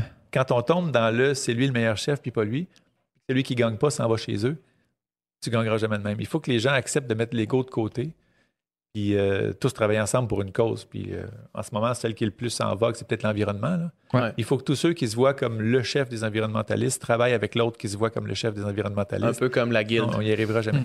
Ben, la Guilde est un excellent exemple de ça. Il y a plein de petits entrepreneurs qui sont convaincus d'avoir la meilleure idée de jeu, mais ils travaillent quand même ensemble. Puis même, ils se prêtent du staff dans des périodes un peu plus intenses. C'est- C'est formidable la collaboration qu'il y a là. Et alors que, par exemple, dans le modèle économique euh, fondamental dont on parlait Ouais. tantôt, il prêterait jamais un employé qui a un peu plus de temps à un studio rival qui peut peut-être faire un jeu plus vite que lui. Mais dans ce cas-ci, la Guilde, il se prête du monde, puis tout le monde va plus vite. C'est vraiment phénoménal l'esprit de collaboration qu'il y dans cette entreprise-là. C'est un modèle à réfléchir pour une plus grande échelle? Ben, en fait, au Québec, comme je disais tantôt, on est, on est sans doute parmi, sinon les plus avancés dans le monde là-dessus. C'est le chiffre d'affaires de l'économie sociale. Ce que j'appelle l'économie sociale, c'est de l'entrepreneuriat collectif. C'est toutes Mhm. les coop et les OBNL, mais qui sont en business. C'est pas du communautaire. C'est vraiment des entreprises qui doivent Mhm. avoir des revenus pour être rentables et survivre. Donc, les coop et les OBNL, c'est 48 milliards dans le chiffre d'affaires du Québec. Ça, c'est trois à quatre fois l'aéronautique, qui est vu Mhm. comme notre gros secteur géant. L'économie sociale, c'est trois, quatre fois plus grand que l'aéronautique. Donc, le Québec, là-dessus, est extrêmement développé. Puis c'est ça qui fait en sorte qu'on est une des sociétés les plus égalitaires au monde, les plus équitables.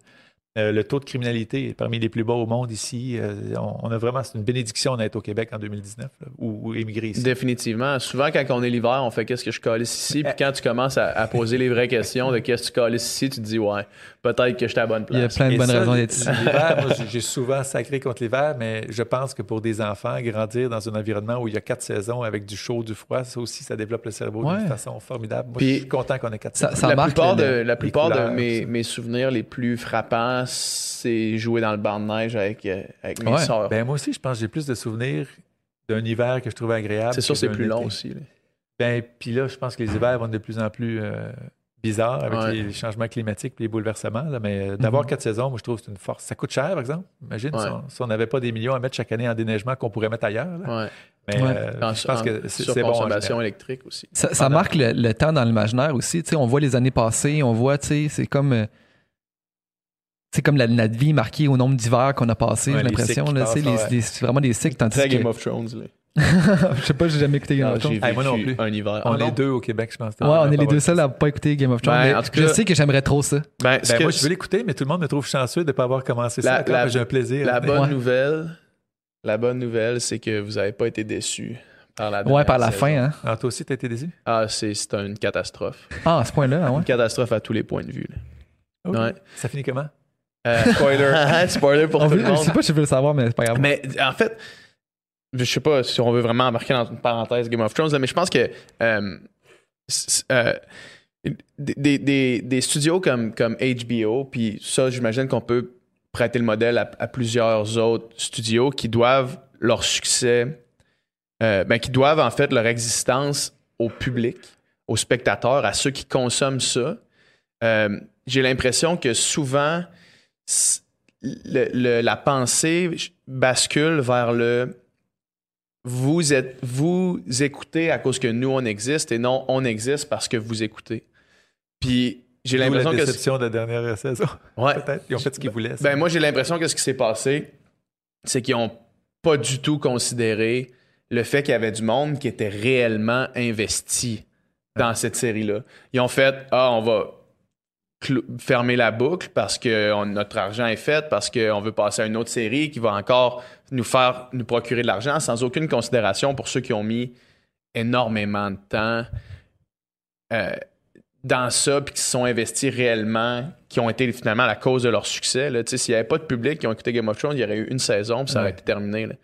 Sauf que là, tout ce public-là qui était vraiment intéressé, qui ont juste pris la finale qui aurait dû être faite sur vraiment plus longtemps. Ils l'ont mis dans une petite boule, puis ils l'ont jeté dans les poubelles avec aucune considération pour ceux qui avaient mis huit ans à suivre cette série-là.